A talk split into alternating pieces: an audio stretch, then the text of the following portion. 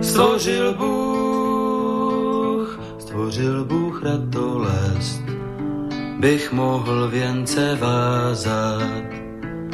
Děkuji, děkuji za bolest, jež učí mne se tázat.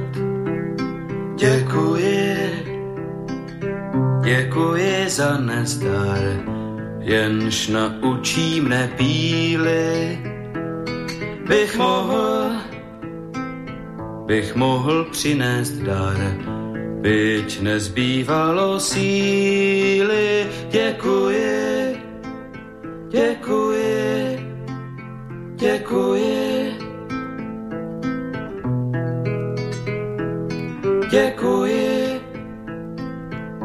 děkuji za slabost, jež pokoře mne učí. Pokoře, pokoře pro radost, pokoře bez područí. Děkuji, za slzy děkuji, ty naučí mne citu, živým již, živým již žalují a křičí po soucitu děkuji, děkuji, děkuji. Dobrý večer, vážení posluchači. Stanislav Novotný, zdraví srdečně z Prahy, všechny Slováky a Čechy, kterým není stejný osud našich zemí, našich národů. Je zřejmé, že povaha a podoba euroatlantické civilizace se mění takřka před očima a že se celý svět dostává do nového pohybu.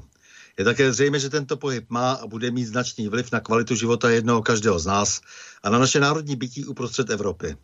O projevech těchto změn, o jejich důsledcích, o jejich fatálnosti, či naopak o možných reakcích a řešeních, tedy o jejich plusech a mínusech si povídáme v pořadu na Prahu změn. Jinými slovy diskutujeme o zkušenostech, znalostech, názorech a činech výrazných osobností žijících v naší složité době. No a dnes si budu povídat s Miroslavem Ševčíkem a vy, milí posluchači, se jako vždy můžete do debaty zapojit také, pokud pošlete svůj dotaz na adresu studiozavináčslobodnyvysílač.sk nebo budete-li telefonovat na číslo 048 381 0101, což platí pro slovenské posluchače. No a z České republiky můžete volat na číslo 00421 483 810 101. Miroslav Ševčík, bývalý dvojnásobný děkan, nynější proděkan Národohospodářské fakulty v Praze, tedy mimo jiné. Dobrý večer, vážený Miroslave, vítám vás na našem váženém slobodném vysílači v pořadu na Prahu změn. Krásný večer a zdravím všechny eh, Slováky a všechny Moravany, všechny Čechy a další, kteří poslouchají tento pořad.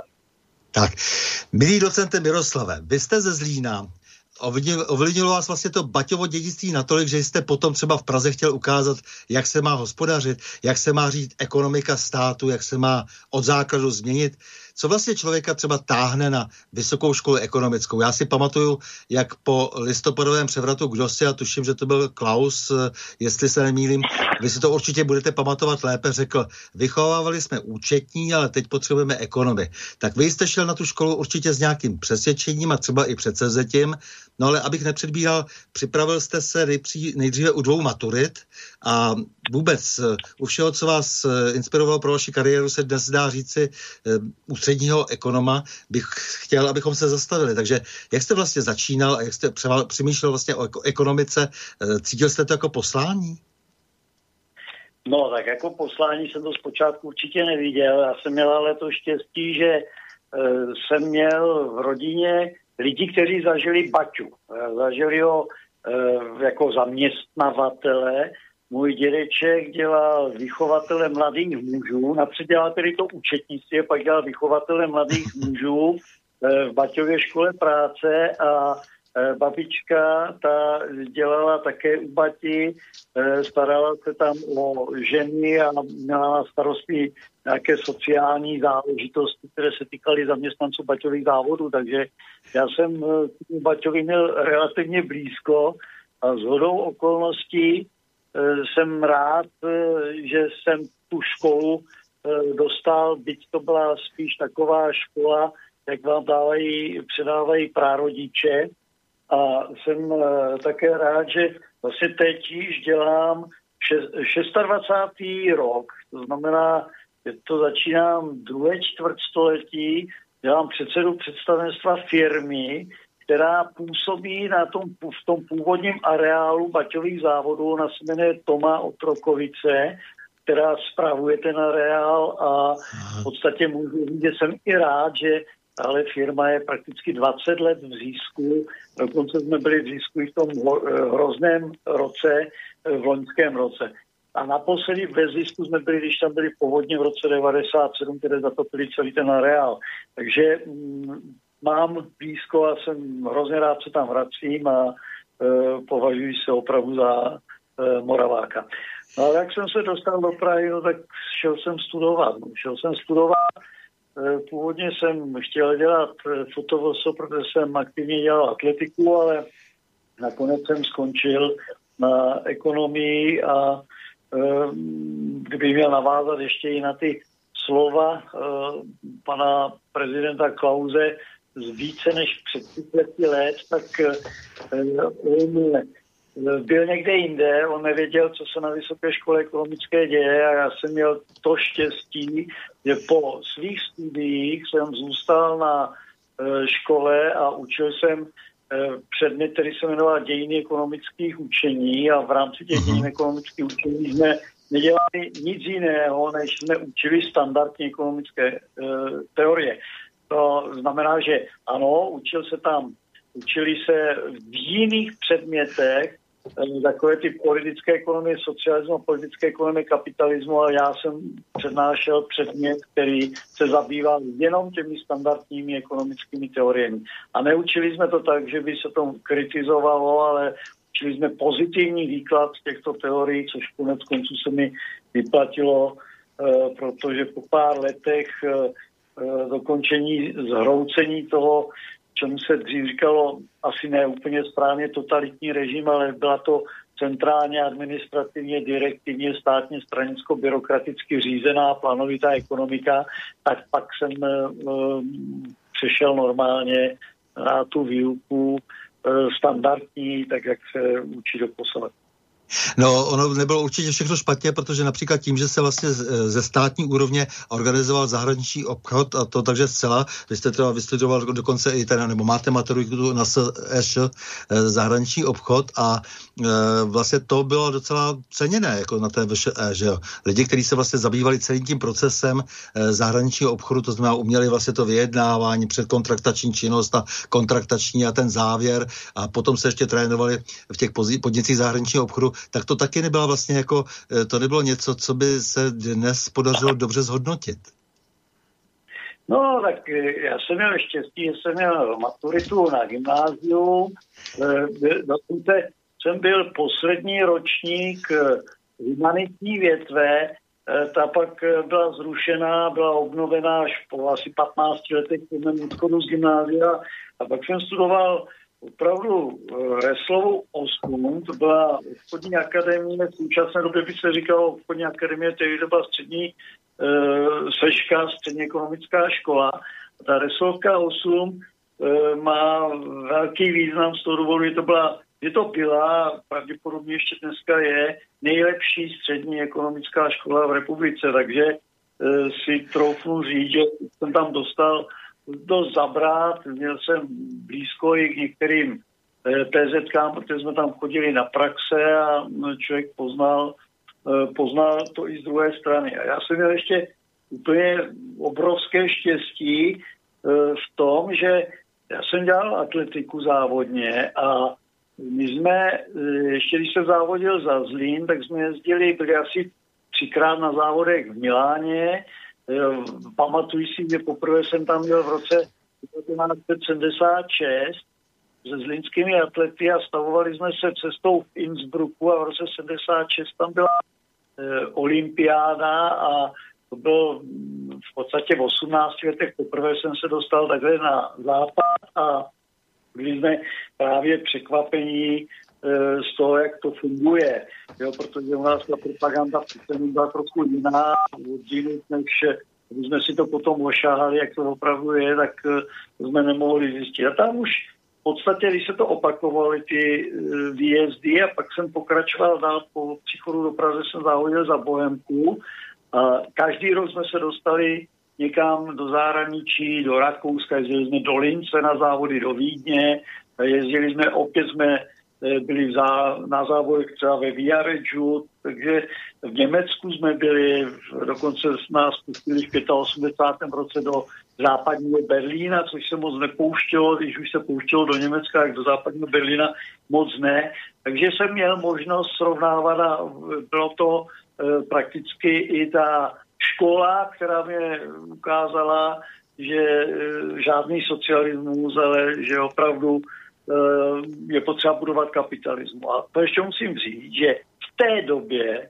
byl opravdu kapitalismus i kapitalismem v těchto zemích, které se naštívil. Dneska je to, e, to, co my jsme tady zažívali, tak tomu spěje velká část západní, západní Evropy. Eh, přesto v těch letech eh, udělal stranickou důdku Vladimír Dlouhý eh, Ransdorfovi z komunistické strany, že vlastně upíná své zraky k západu, že jak si se pravicově uchýlil, protože říkal, že jediné západní Německo vybudovalo socialismus.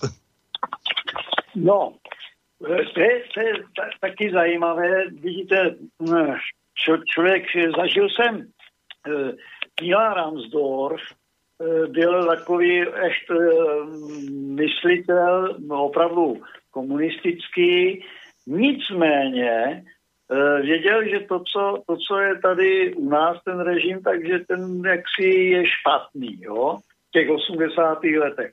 A Milan Ransdorf požádal taková setkání, kterých se zúčastňovali další lidé, Eh, kteří pak působili buď to na ekonomickém stavu, část jich působila i u nás na škole, někteří už jsou eh, po smrti.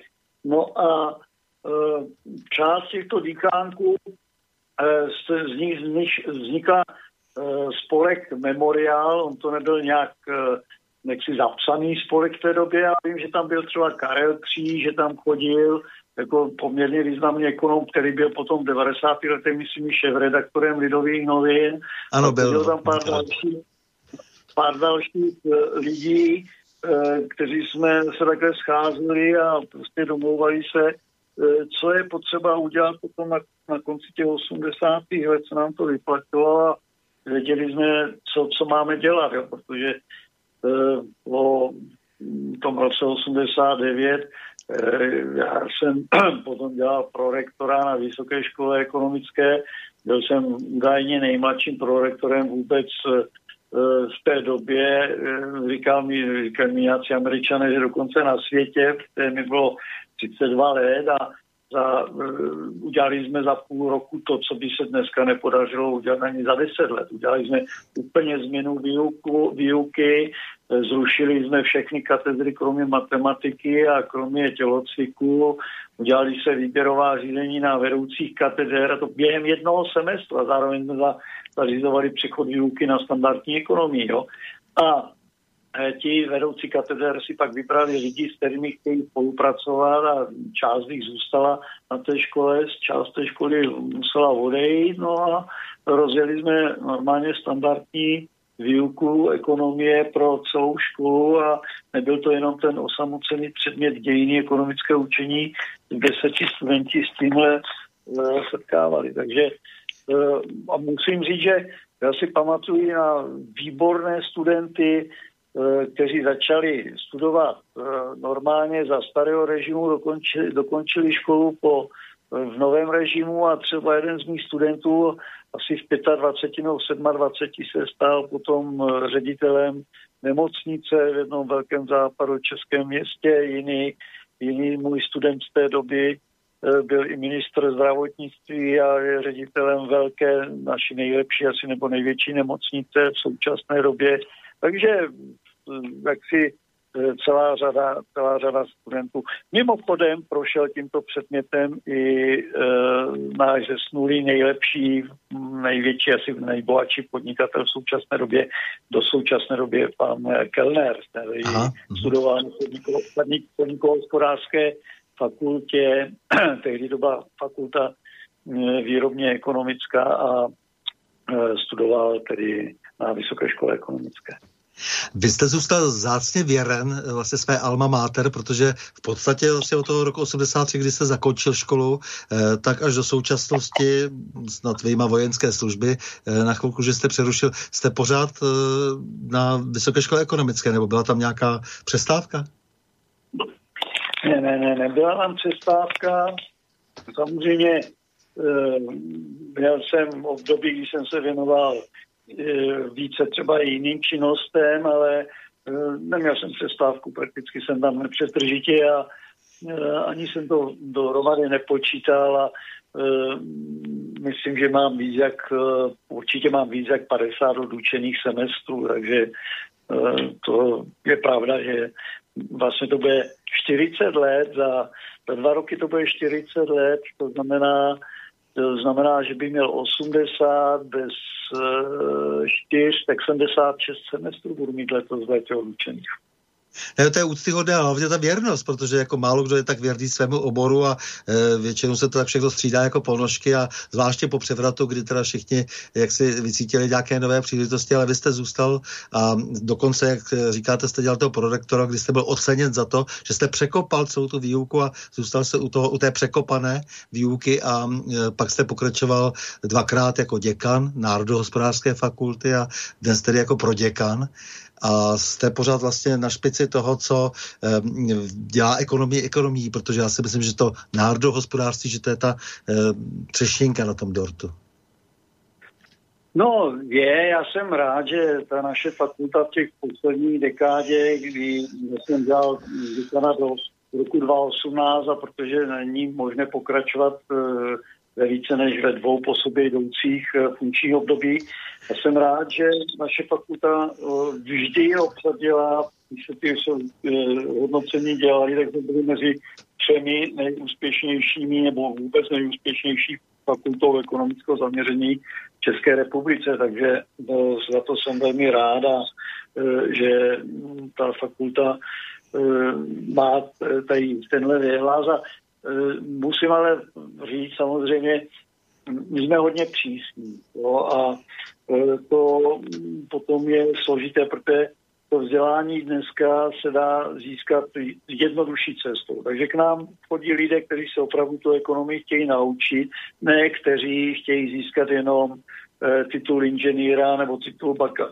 bakaláře, protože od toho tu existuje desítky daleko lehčích eh, ekonomických fakult. No tak vy jste byl taky samozřejmě různě oceňován, to znamená, že eh, si nějak vás eh, v různých pozicích vážili, eh, zahraniční pobyty jste nějaké absolvoval a tak dále. Co tak, čeho si vážíte nejvíc? No, tak já jsem měl, to je taková zajímavá historie. Já jsem se účastnil, bude to možná trošku ze široká, jsem se účastnil v roce 89 Palachova týdne. A po tom Palachovu týdnu Eh, vzniklo pár takových eh, hnutí a vím, že to bylo někde kolem 6. března, bylo setkání eh, s představiteli úřadu vlády a vystupovali tam různé takové spolky, co jsme za, zakládali. U nás jsme to měli skupinu mladých vědeckých pracovníků na VŠE, který byl Mira Greguš, který potom dělal i dozorčí radě IPB byl to, to velmi významný e, člověk spojený na té fakultě e, výrobně ekonomické. Byla tam, byla tam třeba paní, Kalíško, paní Kališová, která s námi spolupracovala v tom klubu mladých vědeckých pracovníků a spousta dalších ještě, včetně tam byli i studenti naši. No a my jsme se zúčastnili tady tohoto setkání, kde bylo, tu jsme tvrdě vystoupili, dokonce si uvědomuji, že tam byl i Martin Starec, který byl potom uh, úplně v jiném politickém a uh, myšlenkovém spektru. A uh, druhý den jsem přišel do školy a přišel za mnou šéf tehdy celozávodního výboru KSČ a říkal, tak co jsi to zase provedl Miroslave a e, máme nahrávku, jak si tam vystoupil a ty si normálně hanobil naš, naše socialistické zřízení. No a v té době, já už jsem měl dva roky podanou žádost, nebo jsem získal spíš uh, stipendium na Vídeňské univerzitě a dva roky to prověřovali, jestli tam můžu jet nebo ne, protože jsem měl eh, práci, tehdy kandidátskou práci, dneska by to byla doktorská práce, na téma ekonomické dílo Friedricha Augusta von Hayeka. A Hayek byl uh, jeden z nejsilnějších ideologických odpůrců tehdejšího režimu, ale to stipendium jsem dostal tady na toto téma.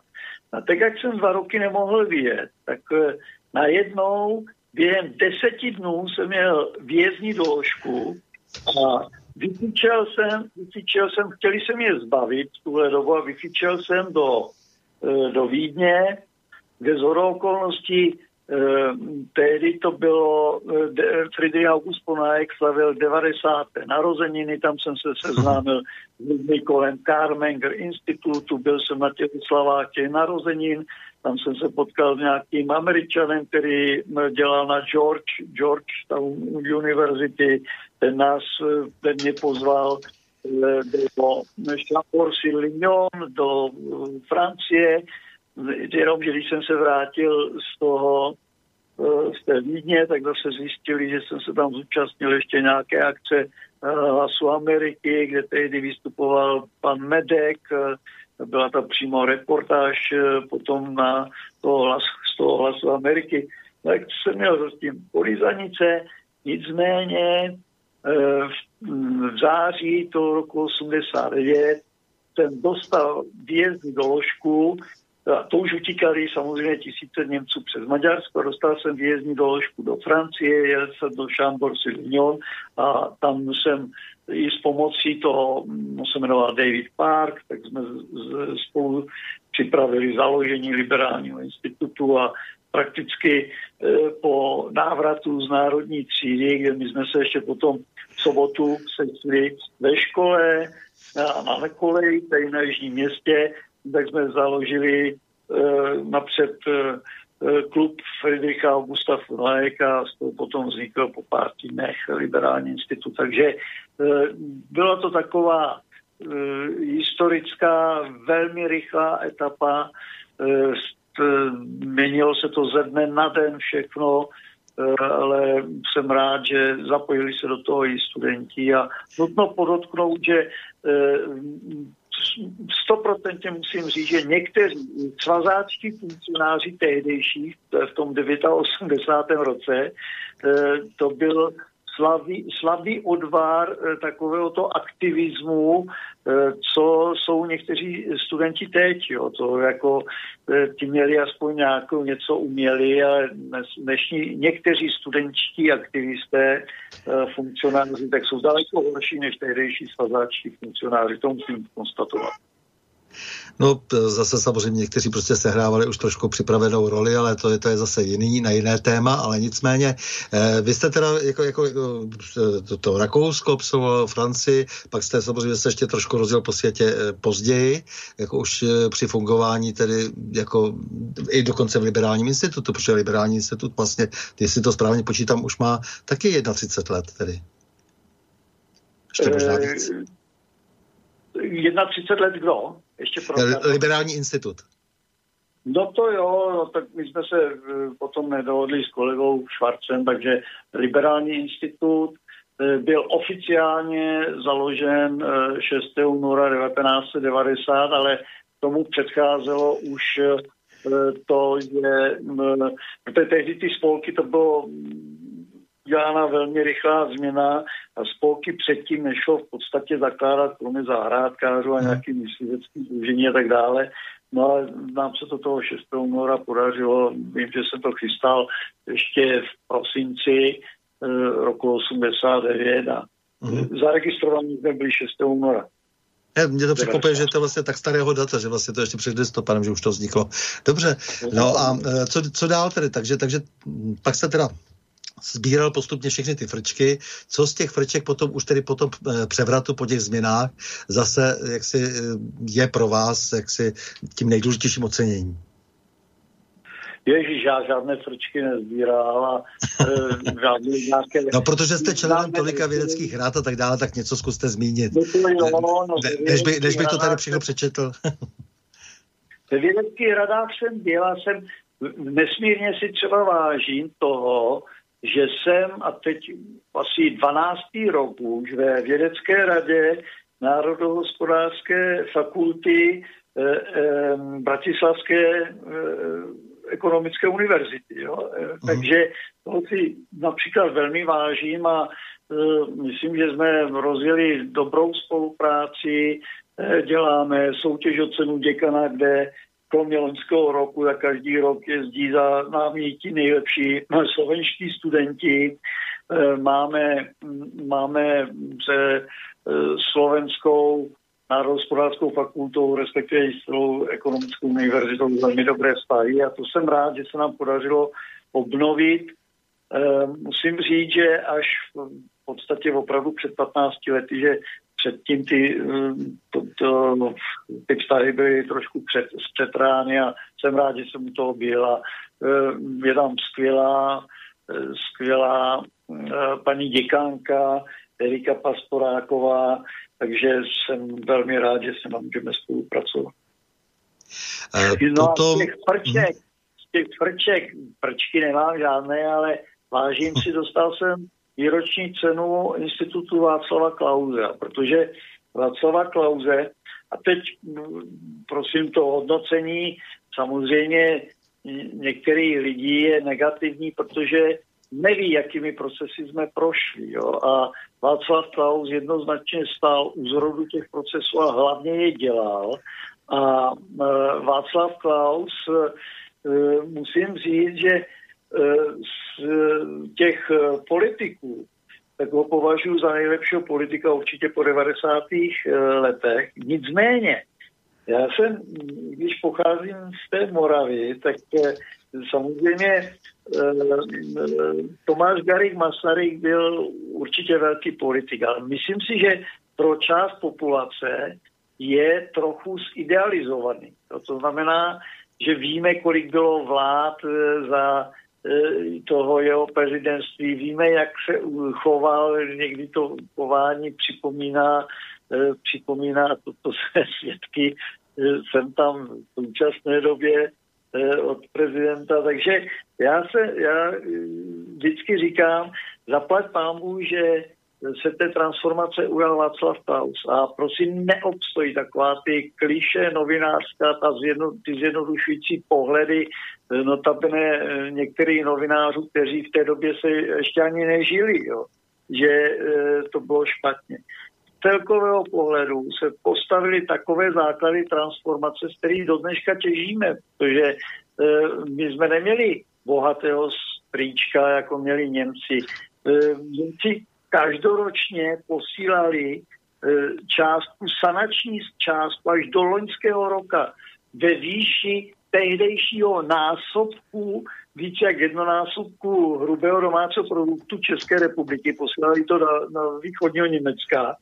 A co v, e, v souvislosti se solidární daní prakticky do loňského roku vyrovnávali tu výkonnost a platili, platili to částky, tak to, to málo kdo ví zase. Jo. Takže buďme rádi, že jsme prošli touhle transformaci u nás. Musím také říct, že na rozdíl třeba od e, Maďarska nebo Polska, Ukrajiny, e, bývalých zemí Sovětského svazu a Bulharska, Rumunska a Eh, notabene bývalých jugoslávských zemí, eh, nebyla, nebyla, nebyly znehodnoceny ty drobné úspěry, co jsme měli z toho období eh, komunistické budování komunismu. I když došlo k liberalizaci cen, tak to nebylo těch 500 600% eh, inflace, jako tomu bylo třeba v Maďarsku nebo v Polsku, kde vlastně eh, byla tímto způsobem provedena měnová reforma, notabene na Ukrajině byla přímo provedena. Takže eh, je potřeba to vidět v komplexu a ten proces byl ojedinělý. My jsme sice měli pár pilířů, podobně jak když se budovalo Německo po druhé světové válce a vybudoval se německý ekonomický zázrak, ale Němci, a to se taky málo ví, Němci nemuseli privatizovat.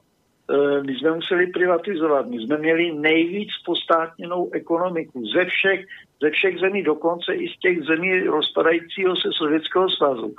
Přestože tam byla e, udělané Eh, sovchozy a kolchozy, tak v těch azijských republikách velká část toho, aspoň toho zemědělského sektoru zůstala přece jenom v jakýmsi rodinném až kmenovém uspořádání. Takže eh, tak po, po státněný, stát, po státněnou ekonomiku dokonce neměli ani v tom pak Rusku, respektive těch bývalých zemí Sovětského svazu. A vůbec už ne ve východním Německu a vůbec ne v Polsku, kde byla vlastně velká část soukromého zemědělského sektoru.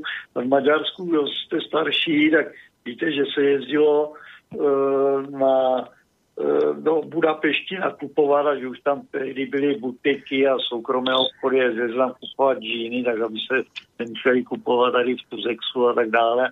A to platilo už prakticky od konce 70. let kdy ten obchod tam přece jenom byl trošku uh, po, povolen. No, nicméně nedivme se, že prostě bude kriticky nazírán eh, ten, to, co se stalo eh, v těch 90. letech také, protože samozřejmě všechno má nějaký kauzální nexus. To, co říkáte o tom postátnění, to je pravda, asi pamatuju číslo, že eh, sovětský svaz měl 98%, mě 99% třeba, to se tak jako šátrá v paměti. Takže to je pravda, že tam i tam byl ten rozdíl.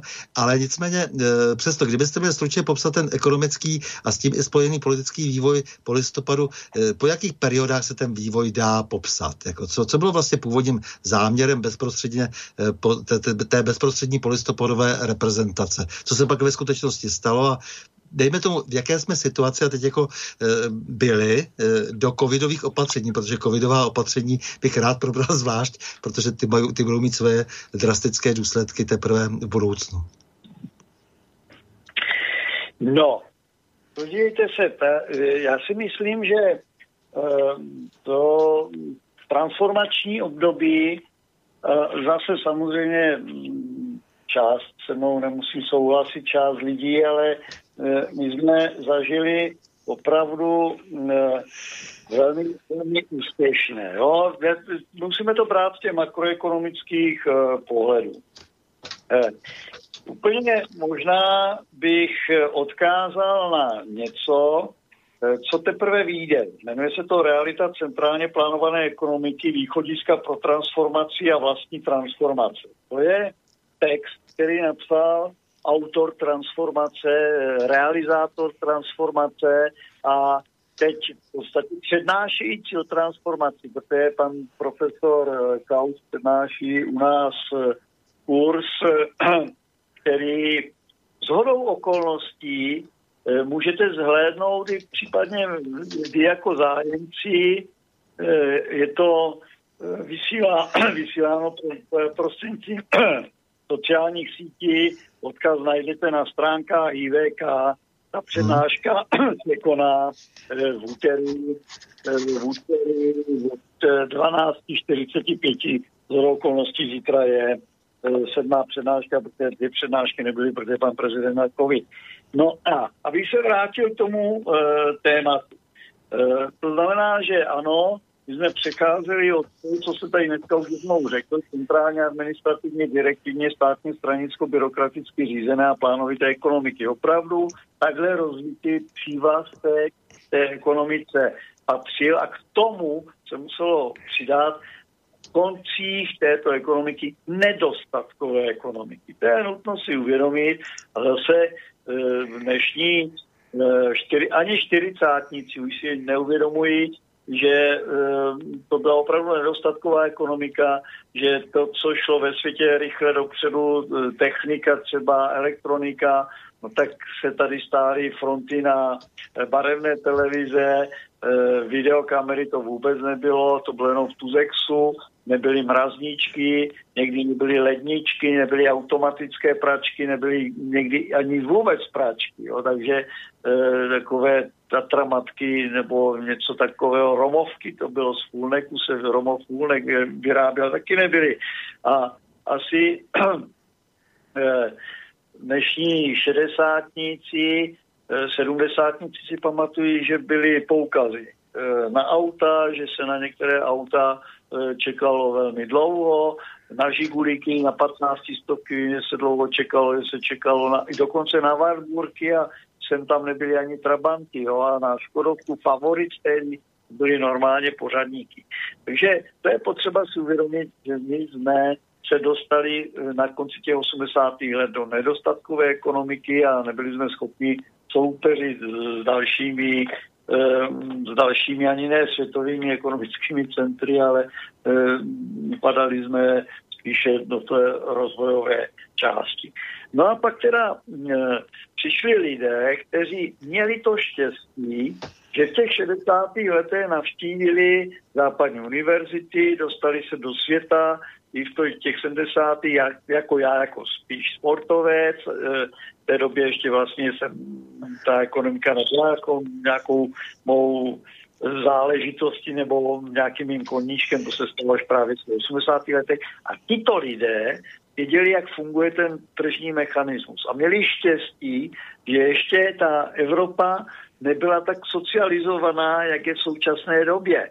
To znamená, oni opravdu e, pocítili a naučili se na těch univerzitách ten základní přístup a eh, mohli to mohli realizovat. Samozřejmě byli inspirováni Jasně, rozumím. Pojďme to zkusit přece jenom probrat jako trošku, trošku jako rámcově, eh, protože eh, samozřejmě kritik namítne, eh, že privatizace byla příliš důsledná, ztratili jsme strategické podniky, často i páteřní systémy, ku příkladu voda je v cizích rukách, že, což je podle mého soudu neumluvitelné, ať už to vzniklo, jak to vzniklo, a celá řada takových podobných dalších excesů, ke kterým tady došlo.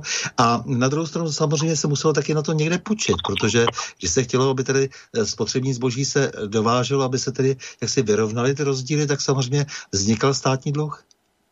No pozor, tak to, eh, státní dluh, eh, když nastupoval Václav Klaus, tak byl 173 miliard a když odstupoval z výkonných funkcí v roce 97, no tak byl asi jenom o 30 miliard vyšší. No, proto bych chtěl rád jako ty, ty etapy, proto jsem říkal, mluvil o těch etapách, že mě strašně zajímalo těch 30 let rozfázovat. Dobře, tak se pojďme podívat na ty etapy. Ty jsme hmm. mohli si rozdělit do e, základní etapy, která se týkala přímo e, transformace. No a ta základní e, etapa si myslím, že skončila koncem, eh, koncem eh, privatizace, eh, druhé vlny kuponové privatizace. No, tam si mhm, myslím, mhm. že to je, to je konec v podstatě té první etapy transformace. Samozřejmě potom došlo k dalším, k dalším procesům, které se týkaly už druhé polovině 80. let. V druhé polovině 80. let uh, pak uh, docházelo k dokončení, k dokončení té privatizace už ne prostřednictvím kuponové privatizace, ale prostřednictvím těch standardních metod a ukázalo se, že ty standardní metody nebyly až tak úspěšné, jako právě byla ta kuponová privatizace. Ještě je potřeba si říct, proč vlastně ta kuponová privatizace byla použitá. Ona byla použitá hlavně z toho důvodu, že tady nebyl domácí kapitál. Tady nemohlo dojít eh, eh, k privatizaci eh, jaksi majetku, protože tu nebyl domácí kapitál tak, aby se toho mohli zúčastnit větší, větší ekonomické skupiny. Kuponová privatizace byla výborná i z toho důvodu, e, že umožnila účast velkému počtu investorů. To mluvím do té první etapy. Jo. Takže e, tam e, v podstatě to byl stěžejní bod realizace kuponové privatizace. A málo se ví, že v každé té vlně se zúčastnila, teď to vezmu jenom na eh, české subjekty, tak v každé té vlně se zúčastnilo eh, přes 6 milionů držitelů investičních kuponů. A tak, jak e, někdo to nazývá, že to je krádež tisíciletí, tak toto vůbec žádná krádež tisíciletí není. To byla krádež tisíciletí, možná byl pak restituce, které byly provedeny až po roce 2010, Eh, možná eh, pak to bylo špatné prodání bank eh, nebo části bank po roce 1999, to znamená už v době, kdy Klaus v podstatě neměl žádnou, žádnou exekutivní funkci, nebyl, nebyl ani předseda vlády, takže tohle možná je potřeba těm lidem připomínat, že takhle to eh, Takhle to Tam je dobré připomínat třeba, že opravdu třeba ta so, eh, so, strana eh, vlastně sociálně demokratická v čele teda se Zemanem privatizovala banky. To znamená, chovala se vlastně přesně naopak, jak by se měla chovat. To jo, to je, to je sranda, že prostě bychom si mohli říkat další věci, že například daleko, daleko Eh, sociálně se tr- eh, chovaly ty takzvané jakoby pravicové, ano, eh, ano. pravicové vlády. To učím v tom svém předmětu a tam je vidět podle toho politického cyklu, že vyšší sociální výdaje ve vztahu, jako podíl sociálních výdajů byl vyšší u těch skoro pravicových vlád a daleko nižší u těch levicových. Jo. Ty levicové zvyšovaly celkové výdaje. Ty, ty mm, e, sociální výdaje, ten podíl sociálních výdajů byl u nich kolikrát nižší. Nutno říct, že třeba v roce 95 e, bylo dosaženo vlastně nejvyššího tempa růstu hrubého domácího produktu, mm. skoro 6%. Vstoupili jsme do OECD a v roce 95, a pozor prosím vás, to jsou těžké roky transformace ekonomiky. A teď si představte, že rok 93, 94, 95 se hospodařilo z přebytky rozpočtu. To je prostě, to byla zavedena konvert, plná konvertabilita měny e, pro všechny subjekty, která ta částečná byla zavedena už v roce 91. Takže to bylo, e, to bylo něco famózního. Jo tak samozřejmě nastaly určité e, problémy s doprivatizací majetkových účastí státu, to už jsem vám říkal. No a e, pak bohužel v roce 96, a tam bych e, skončil asi tu etapu, e, tu etapu e, přímé transformace, no, tak se zbláznila centrální banka a udělala něco, co, z čeho se měla poučit, už to bylo uděláno chybně ve, ve velké hospodářské krizi, v depresi eh, v Spojených státech na, na přelomu 20. a 30. let minulého století a udělala takové e, nesmyslnosti, jako že zvýšila povinné mi, minimální rezervy bank, e, zvýšila základní úrokové sazby, udělala další restriktivní opatření a přivedla část toho bankovního sektoru a respektive napřed toho podnikového sektoru a část bankovního sektoru do velmi bezvýchodné situace. A pozor, to je zase nutno říct, to nedělal Klaus, to dělal Tošovský. To Tošovský, který se vyznamenal potom ještě při zavádění nucené zprávy CIPB. No a, a při ukradení našeho zlata v podstatě, protože to nebylo nic jiného než ukradení. Ten prodej, prodej zlata, takzvaný prodej. Myslím, že je v Americe, já myslím, že sem ani moc nejezdí, takže to je, eh, to je prostě takhle potřeba říct. Takže řekl bych, předtransformační období je rok 90, kdy se chystá transformace. A já vždycky říkám, a jsem vedl o tom polemiku s panem prezidentem, to je transformace. To není reforma. Jo? A oni ten první dokument se jmenuje dokonce ještě reforma, ale pak e, zjistili, že ten systém předchozí, reforma je, že opravíte systém předchozí. Ne, on se musel zbourat a postavit se nový, jo, protože ten e, systém nebyl reformovatelný, protože se musel, musela změnit společensko-ekonomická formace. Tak ono se, oni se ty základy připravili v roce 88, to bylo na UVKSČ už. To ne, ano, ano, jako to už byla, to, to došlo tedy k té první velké personálně, personální obměně a připravovala se první akciová společnost.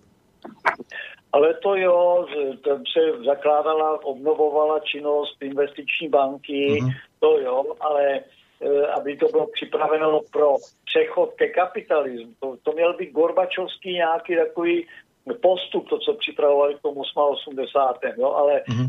tady to byla úplně jiná cesta. Jo. To byla změna společenství. Dobře, eh, potom no. nastupuje teda jako, jak si ten, ta radikální proměna, eh, která opravdu byla ještě drastičtější, že jo, to znamená, jak, si, jak říkáte, ztráta bank, dneska to vidíme prostě na tom obrovském odlivu kapitálu do zahraničí. Mimochodem velkým kritikem je právě i zmíněný Karel Kříž, s kterým jsme hodně často tu věc konzultovali. Myslím si, že dnes jak si reflektuje sám jako, jako pravicový ekonom vlastně reflektuje i to, co se stalo, protože taky tam hledá nějaký kauzální nexus. No a teď to, to chci právě dožít, jo. Ta první etapa transformace skončila v 95. druhá v 96. a od té doby v podstatě žijeme v transformačním období. A teď, co je, co je potřeba říct, že Eh, ty základy opravdu byly položené jako velmi dobře. Eh, ta, eh, ten problém nastal opravdu s privatizací bankovního sektoru. Tu provedla vláda Miloše Zemana. Transformace se prováděla, respektive privatizace toho bankovního sektoru se prováděla prostřednictvím Eh, přímého prodeje předem určenému zájemci na základě pouze vládního, eh, vládního opatření. To znamená, že tam vůbec nebyl žádný, eh, žádný jaksi projekt, vůbec se nesoutěžilo a bylo to prodáno tímto způsobem. Já si troufnu říct, že to bylo netransparentní a že v podstatě e, to nebylo e, správné. Takže když se podíváme na tu konkrétní privatizační prodej, tak Česká spořitelna, naše největší v té době největší banka, byla prodána metodou přímého prodeje někdy v únoru 2000 za 19 miliard korun. Bylo prodáno 52% akcí a bylo to určeno, bylo to předem určenému nabyvateli. To znamená, že byl na, bylo to na základě usnesení vlády. Jo. To nebylo nic, e, co by bylo jaksi e, v souladu s tím, co dělal předtím e, prezident, pozdější prezident Klaus. Takže v roce 2000... Zlatá vejce v podstatě bezvýznamné rakouské erste. Ano, která byla prostě menší možná svou bilanční sumou v té době, než byla Česká spořitelna. Podobně se postupovalo u komerční banky, kde to bylo prodáno polostátní e, Societe Generale. Bylo to opět metodou přímého prodeje o rok později, někdy v roce 2001. Tam se prodávalo 60% akcí.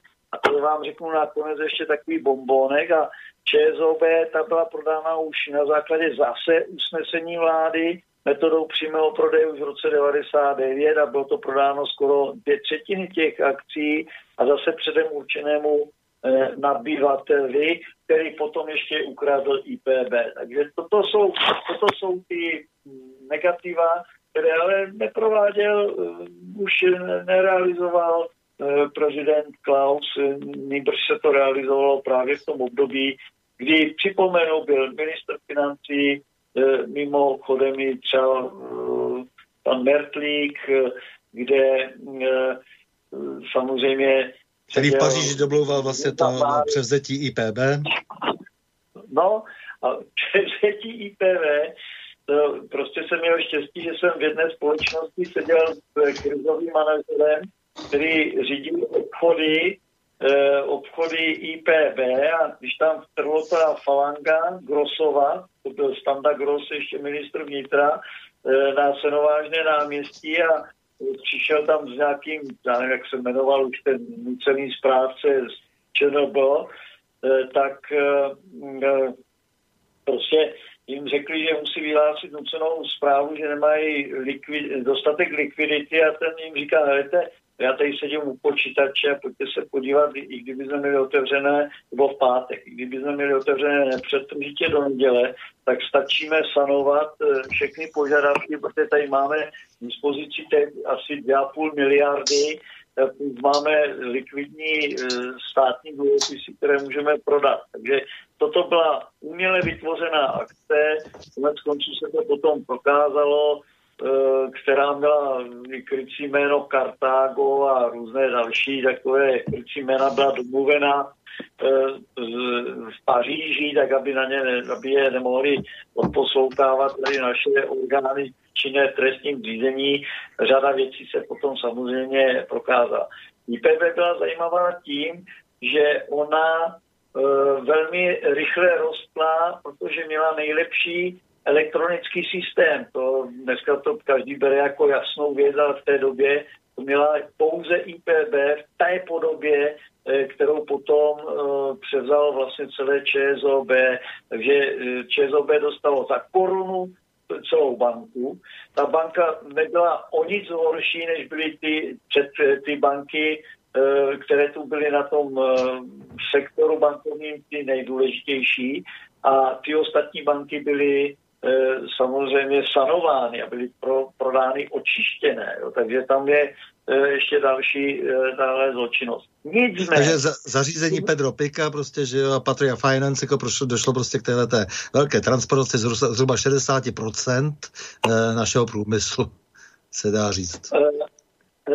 No, ano, Pik, ale hlavně se na tom podílel guvernér tehdejší, jo, podíleli se eh, na tom ministr financí, náměstek ministra financí, někteří další a eh, když jsem se setkal eh, s tehdejším ministrem průmyslu, tak ono to proběhlo tak, že ve čtvrtek byli ve Strakovce, tam byli víceméně nalití, kromě tady toho ministra průmyslu, a když se tam o toho hlasovalo, no tak jediný minister průmyslu byl proti. Jo, protože tam se rozhodovalo, jestli ta nucená zpráva v pátek bude vyhlášena nebo ne který tam dorazil e, za ministerstvo financí e, již teď ze Snury pan Janota, no a dorazil tam samozřejmě Tošovský, který rychle to potřebovali udělat, protože i po tom ranu, který tady byl způsoben, tak se ukazovalo, že se tak e, IPBčko, že se konzoliduje a normálně by to přežila. Jo. To znamená, že se to muselo dát velmi rychle, přes noc se napsali smlouvy a prodalo se to za jednu korunu. Takže to, to, je, to, jsou, to je negativum, ovšem to negativum by nespojoval s činností Klauze. Já dokonce si pamatuju, že Klaus vydal hned následující den eh, článek, já jsem psal o tom eh, v pondělí někde, eh, toto bylo, myslím, 15., 16., 17., 18. června vyšel článek, Klaus na to psal okamžitě, že to je zločinnost, co se tady provedla. Takže to si pamatuju, zlo, zločin za bílého dne nebo velká vlaková loupež a takové různé titulky. No, no, no, no, no. Ale nicméně, nicméně právě samozřejmě já jako zase mám dost právo být kritický, protože eh, v, tom, v té eh, první fázi mi padaly prostě z toho faxu, ty, když jsem ještě dělal policejní prezidenta, ty šílené faxy, tedy, které svědčily o tom, že se děje mnoho a mnoho nepřístojností, to znamená, že jsem nebyl úplně spokojen s tím právním jaksi rámcem nebo respektive neexistencí toho právního rámce a dost mě tehdy vadilo, protože jsem musel komunikovat se svým nadřízeným ministrem Rumlem, který samozřejmě byl absolutně nevzdělaný, nevzdělatelný eh, v mnoha věcech, eh, tak eh, mi dost vadila ta malá komunikace, že se vlastně vůbec nevědělo, co se děje. Nicméně i, i dokonce po letech mě pot, potkal Karel Dyba a říkal, my se omlouváme, že vlastně hm, to tehdy muselo tak jít, že se, že se prostě ty majetky dostaly do rukou nějakých privilegovaných lidí, kteří vlastně byli vlastníky informací z předlistopadu, protože by jinak, jak si tady nebyl sociální smírno. Takže jsem z toho úplně nebyl spokojený, ale já takový udělám jeden oslý můstek, protože vy jste národohospodář. A mě zajímá jedna věc, jako jo, teď jako opravdu systémově. E, národohospodářská fakulta, národohospodářství vůbec, jako to je pro mě velmi ušlechtilé poslání, byla před válkou vlastně oborem na právnické fakultě. Nemělo to třeba svoji přísnou logiku, e, protože politika je zdrojem jakési společenské smlouvy s občany, jak by řekl Rousseau, ta jeho věta se dá podepsat bez ohledu na to, co si myslel politicky. Smlouva se zakontroluje do závazných norem a, a v jejím rámci se vymýšlí nějaký dobrý národospodářský program. E, rozumím tomu, že je třeba přemýšlet a vymýšlet nějaké nové modely, třeba i někde jinde, a pak je nabídnout k legislativnímu zarámování. Ale e, právě mně tohle to celé schází, protože teď musím, myslím, i o, myslím na ten vývoj vlastně vůbec i ve světě, vývoj tedy toho eh, těch eh, ekonomických škol, že se vlastně oddělili vlastně od těch eh, právnických fakult, kde vlastně se realizovala nějaká společenská smlouva. Proč nemůžou být ústavy, instituty, všechno možné, ale mám takový pocit, že to národospásí je součástí nějakého do, dohodnutého vlastně plánu, který vlastně má základy politické. Tak jenom se vás na to chci zeptat, jak vy to vidíte. Tak samozřejmě úplně nejlepší kombinace vzdělání je právo a ekonomie. Jo? To, mm, to byl náš jeden z nejlepších ekonomů, Karel English, tak v podstatě byl i právníkem a samozřejmě úspěch eh, německé reformy v těch 50. letech, zdůrazňuji reformy, protože nemuseli transformovat, protože paradoxně Hitler Eh, ty majetky neznárodnil. On pouze část těch majetků eh, arizoval, dá se říct, takže oni tam ten Aha, eh, vypadl nám telefon, což je jistě znamení, abychom pustili písničku, takže já poprosím redakce, aby budeme potom pokračovat samozřejmě nerušeně dál, ale abychom pustili Čechomor. Nás nechce poslouchat. Jo, takže uděláme to tak, potom to stejně se sestříme trošku, takže pustíme si písničku od Čechomoru a já ji pouštím proto, protože e, nám tedy po hodině vypadl telefon, a, ale e, ta písnička Včelín, kterou jsem e, si vybral na večer, to je taková písnička plná testosteronu, protože vy, Miroslave, určitě jste prostě pro naprosto klasický vztah muže a ženy a určitě nemáte nic společného s genderovou ideologií, tak jsem si říkal, že bude dobře, když kolem nám to tady trošku eh, Čechomor rozsvítí.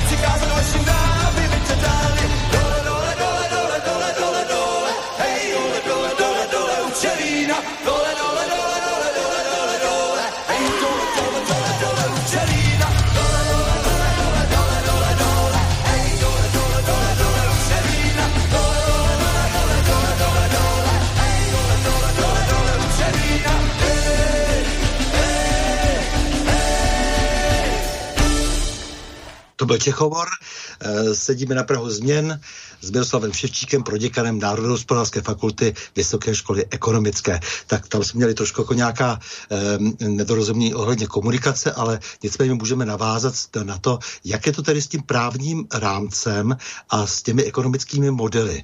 Eh, protože přece jenom marná sláva, ona ta ekonomie vždycky je trošku politická. My jsme se tomu před listopadem smáli, ale ono to vlastně ani jinak nejde. Eh, já mám i takovou další otázku s tím související. Je, je to vlastně, je ta uh, ekonomika vlastně, nebo ekonomická věda, je opravdu vědou, nebo kde se vlastně nachází? To jakýsi meziprout mezi nazíráním společenský věd a ča- často třeba i pavěd a exaktním přístupem techniků a přírodovědců? Tak předně musím říct, že samozřejmě ekonomie je společenská věda, velmi často se právě dělá uh, zásadní chyba, že se používají uh, u některých ekonomů obdobné uh, metody zkoumání jako u přírodních věd. To je mhm. zásadní omyl. Ano, to je asi. potřeba brát, že nelze zkoumat společenskou vědu prismatem metod přírodních věd nebo jiných věd. To je základní omyl, který uh, odmítal už Friedrich August von Hayek který to nazýval omylem scientismu. Jo? Tam je uh, nemožnost v podstatě jakési uh, exaktní predikce budoucích stavů nějakých složitých systémů. A ten, ty společenské vědy jsou složitým systémem, protože Eh, se tady rozhoduje ne, mnohdy nepredikovatelně, ne desítky tisíc nebo eh, sta tisíce subjektů, ale to jsou miliony subjektů, protože každý ten jednotlivec může se rozhodovat jaksi rozdílně. Co je důležité si uvědomit, že Nelze tedy předvídat to chování komplexních systémů a nelze předvídat chování jednotlivých e, subjektů a, a ten úspěch té hospodářské politiky, případně by se dalo říct úspěch politiků, je dán samozřejmě jejich vzděláním, zkušenostmi, ale také, ať chceme nebo nechceme, je to intuice a štěstí. Jo, ne, to jsem rád, že takhle mluvíte, protože e, jako na mě se pohoršují někteří ekonomové, když takhle mluvím. My jsme tady před časem hovořili s Vláďou Pikorou třeba a domluvili jsme se, že exaktně e, věda ekonomická často neměří a já dodávám, že ekonomové jsou často spojeni, třeba je tak trošku zvěštci, že jo? protože několik je, je třeba takzvaných finančních analytiků a poradců, kteří prokazatelně chrlí v zápěti spochybněné nesmysly, že jo? jako vyrábí jakési ratingy víceméně vycucené z prstu, že jo? pod vodem je to, to jejich usilování eh, za časté třeba opřeno eh, takovou tou mm, podepřené vlastně takovou tou umělohmotnou mezinárodní autoritou. E, zavání to vždycky na 100 honů, protože je vidět, že je to účelové. Ale nicméně, ti, co to myslí poctivě, tak stejně, jak říkáte, potřebují k tomu i tu intuici. No jednoznačně intuice a mnohdy štěstí. Jo. Vemte si třeba, kdyby, kdyby se nestalo to, co se stalo s covidem, dneska tady byl určitě zvolený Trump, protože loni ještě v tuhle dobu e, nikdo jaksi nepochyboval o tom, že zvítězí. Jo. Samozřejmě to štěstí neměl, přišel covid, hmm. s ním přišla celá řada další opatření a útoků a Trump tady není. No takže já v tom nevidím ani nějakou příliš velkou vědu, je to spíše uplatňování zdravého rozumu. Jo. A tím, že zase každý ten jednotlivec se snaží maximalizovat určitý svůj uh, užitek, uh, maximalizovat, nechci říct ani jenom zisk, ale to, aby se měl co nejlépe, no tak uh, je v podstatě uh, tlačen, veden tou neviditelnou rukou a, a um, snaží se, snaží se prostě dosáhnout toho, čeho nemohou nikdy dosáhnout kolektivisté, plánovači centrální, uh, znárodňovači a E, další skupiny lidí. Takže to je nutno si uvědomit, že e, to tam je. A pak samozřejmě, a to byl příklad toho ordoliberalismu, který uplatňovali e, Němci po té druhé světové válce, musí to mít právní rámec. Ale ten právní rámec pro Boha nemůže být tak, že se e, mění každou chvíli, že se nastaví nějaké pravidla, ty subjekty si na ty pravidla začínají zvykat, chtějí je plnit a přijdou e, pološílení politikové a ty pravidla okamžitě začnou měnit nebo podlehnou e, demagogům z různých e, poradních z různých poradních orgánů a týmů odborníků zapojených bůhy do čeho. A co ještě chci zdůraznit? My bohužel podléháme, to taky kritizoval Friedrich August von Hayek, podléháme jakýmsi mámením, že jde všechno matematizovat. Pro Boha mm, nejde. Mm, ano. Nejde matematizovat chování lidí, nejde tecpat do modelu všechno v oblasti společenských věd. Já dokonce tvrdím, že to jsou šarlatáni, ti, kteří používají některých z těch metod eh, matematizovaných, eh, tak to jsou prostě lidi, kteří musí v těch modelech abstrahovat od řady eh, reálných záležitostí a pak ty modely jsou vyloženě konstrukce, umělé konstrukce, které se ani nemohou naplnit.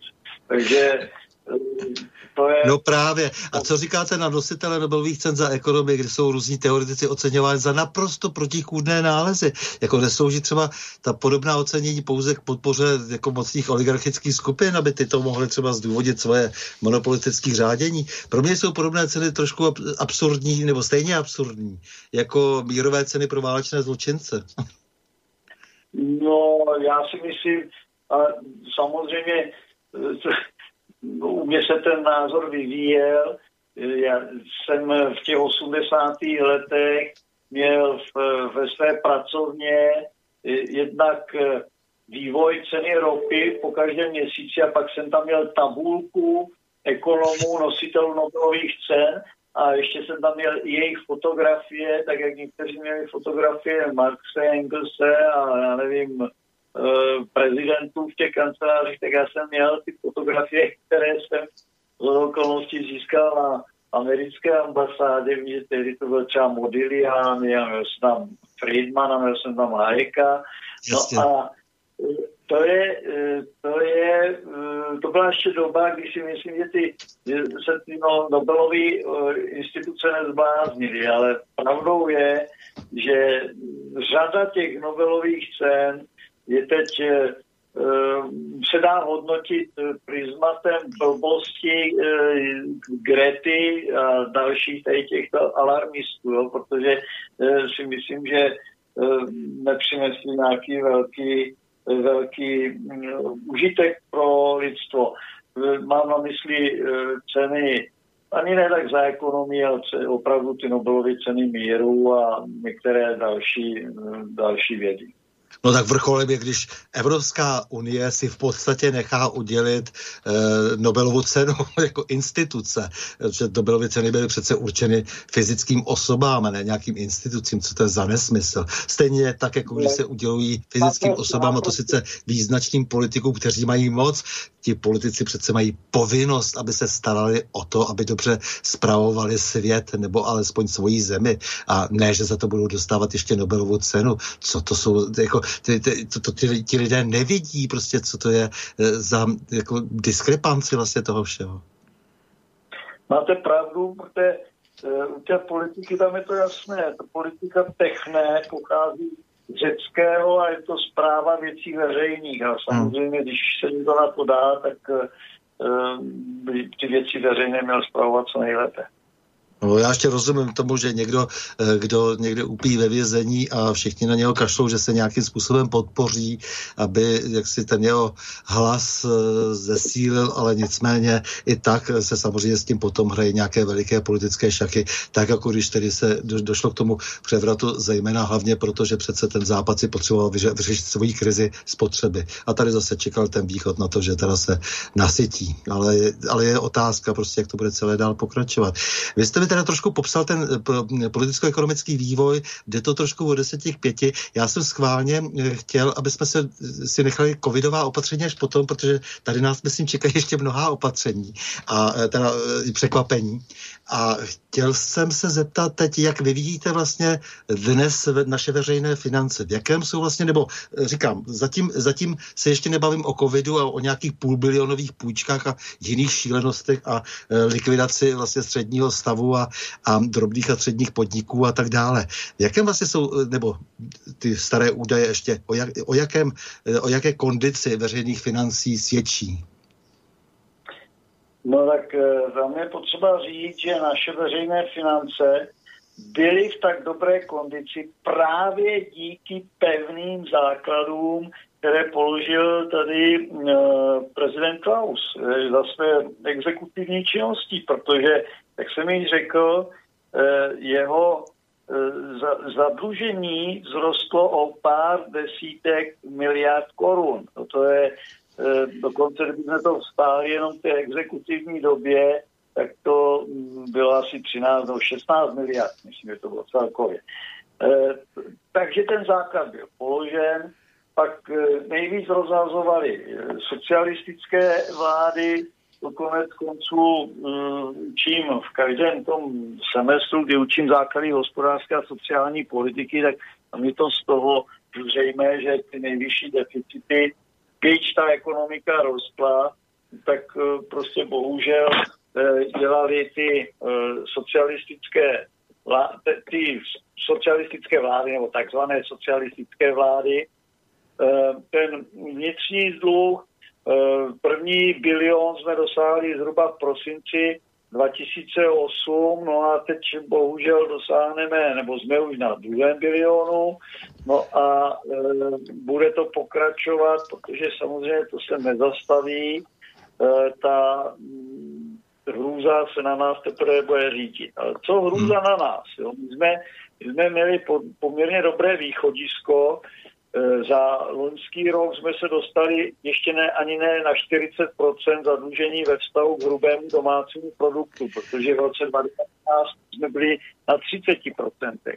Ale ty ostatní země, které nás stáhnou a které e, nás potáhnou vlastně i díky e, rozhazovačné politice Evropské unie a díky tomu, že jsme přece jenom zapojeni do různých dalších eh, programů, tak tam bude problém. Tam bude velmi silný problém, eh, který eh, jak si nás, nám neumožní se vymanit z toho a mám obavy, že tak v roce 2000, 2024 se dostaneme přes 50% dluhu hrubého doma, nebo možná už 23, přes 50 v poměru hrubého zadlužení ve vztahu k hrubému domácímu produktu. Takže to je, to je zásadní problém.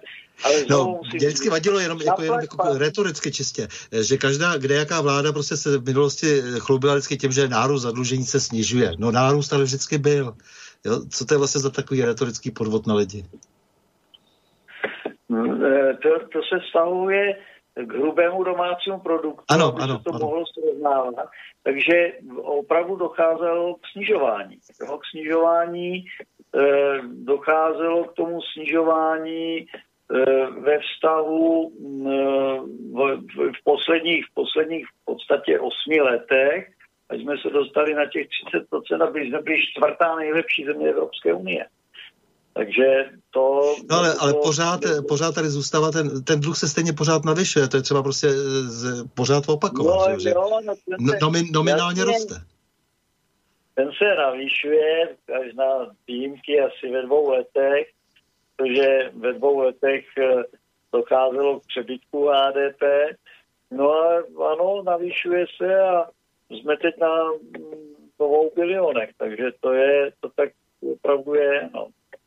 No když už jsme teda u toho Eh, dluhu ve vztahu k HDP, eh, tak eh, tam je přece problém třeba celý ten Maastricht, že jo, ta Maastrichtská dohoda vlastně spočívala v tom, že se dohodlo Německo a Francie podle mě tak jako by přes prst, že 60% to je tak akorát. A sami to pak nedodrželi, že jo? To je, to je prostě eh, slavné porušení úplně všeho, přestože po nás po všech chtějí eh, dodržovat kde co, co si exekutiva myslí a ani to samozřejmě nejsou volení lidé. Eh, tak tohle to mě docela, docela zajímá, jak se tak jako odhadne, jaký dluh je v pořádku. Prostě tehdy se v podstatě dohodly tyhle dvě země a jak to, jestli tomu správně rozumím, tak to bylo opravdu jenom tak, že se dohodli, tak my to máme takhle, do téhle výšky, no tak ty ostatní to budou dodržovat taky. No, tak to z okolností jsem sledoval, už když jsem byl na nějaké konferenci ve Švýcarsku, kdy se projednávaly ty mástrovské kritéria, bylo to jednoznačně politické rozhodnutí. To. Jasně. Hmm. Stanovily se ty hranice na 3% HDP ve vztahu k deficitu a 60% eh, celkového dluhu ve vztahu k HD, eh, jako k HDP. Ta hranice podle mého je stanovena špatně, ale je stanovena kvůli tomu, že jin, jiné hranice by ty země v té době nesplnily. Některé země stejně nikdy tady tyto hranice nesplnily a stejně yes. tam to euro bylo zavedené. Takže to je jenom e, prostě takový, takový, e, takové říč. Takže tato kvantitativní kritéria Maastrichtská, která umožňují teda vstup do Eh, evropské eh, do eurozóny, eh, tak jsou postavena prakticky mm, na, na palici. Jo? Není, to, není to jako, že by, byly, že by to bylo to správné. Já osobně si myslím, že hrubý domácí produkt, respektive zadlužení ve vztahu k hrubému domácímu produktu by mělo tak být kolem 40% víc, určitě ne. No a e, žádná z těch zemí to v podstatě e, z těch velkých e, v současné době nesplňuje. Nesplňuje to ani Francie, ani Německo, ani Itálie, Španělsko, e, ani Rakousko, prosím. Jo? Žádná z těch zemí tohle nesplňuje. Nicméně, když se bavíme o Evropské unii, zapamatujte si, že nikdy se nic nestane v Evropské unii, co se nedomluví Němci s Francouzi.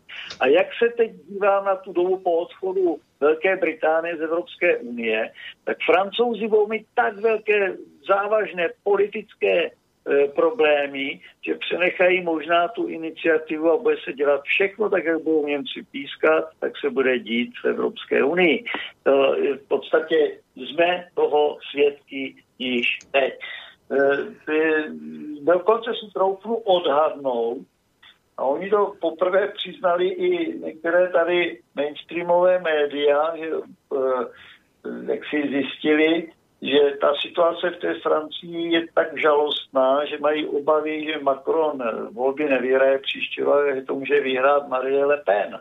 No, takže eh, je vidět, že asi ten ten pohár trpělivosti i v té Francii, v té multikulturální Francii, která má plné, eh, plná místa no-go zone, eh, což zatím zaplať pámu, kromě možná u nás Chánova nebo někde ještě v Bohumíně nebo v Ostravě, tak eh, to takhle nemáme, tak ta situace je tam opravdu tristní. A k tomu nás dovedla politika Evropské unie a slavný multikulturalismus a eh, celá řada naprosto chybných cestných rozhodnutí ze strany, eh, ze strany evropských institucí, včetně Green Dealu a včetně všech dalších pseudoprogramů, které jenom utrácí vlastně veřejné zdroje. Zžití na úkor jiných zemí samozřejmě, protože Francie si musí vždycky půjčit v Německu a e, jediný, čím ještě je schopná vlastně jako dnes e, ty Němce ohromit, je to, že vyrovnává energodeficit ze svých jaderných elektráren, protože Němci jaksi furiansky e, své elektrárny zastavili nebo zastavují, ale zase na druhou stranu si teď převedli plyn, takže naprosto to potrhu, protože tím vlastně zesílí velmi jejich pozice. Jasně, Němci jsou hrozný pokryci, jo. Protože Oni tady hovoří o tom, jak budou mít zelenou energii, ale na to, až jim nebude foukat a svítit, no, tak si přivedli plyn, eh, plyn z Ruska. Eh, a samozřejmě to hrozně vadí zase Američanům, protože eh, tam ztrácí potenciální trh na své břidlicové plyny a, a ty, to už si a to největší sranda, jak tady někteří idioti říkají, že nesmíme dát eh, možnost, aby se účastnil běžné soutěže o dostavbu třeba jaderné eh, elektrárny nebo bůví, čeho dalšího. Žádný subjekt z Ruska, pojďte se, Německo se stane vyloženě eh, ještě více závislé na Rusku, než bylo do posavať a závislost konec konců přenesou i na ty další země. Já se jsem musel hrozně smát, eh, jak eh, vypnuli nějakou blok eh, ve Švédsku a, a pak byli rádi, že si mohli kupovat elektřinu z našich hnědouhelných elektráren, aby vůbec tam mohli používat domácí spotřebiče. Takže Já se přes své přátelé odborníky snažím trošku tu situaci v energetice sledovat a e, pikantní je, že teď jak byly ty dva nějaké blackouty na jihu, kde se odstavovaly jižní státy dokonce, tak i takovým rakušákům jsme zachraňovali e, situaci z našich jaderných elektráren. E, ti, kteří tedy nás tak kritizují za Temelín, tak nakonec byli vděční, že jsme jim vytáhli trn z paty. E, takže ano, jako to, to potvrzuju a není to jenom to toto. Eh, teď byl obrovský, eh, obrovský prostě výpadek eh, vlastně z té, té větrné stavné energie. No a to byl ten následek těch, tím následkem, jak si ty země utrpěly skrze ty kolapsy, skrze vlastně ty blackouty. Ano, ano, to tak je.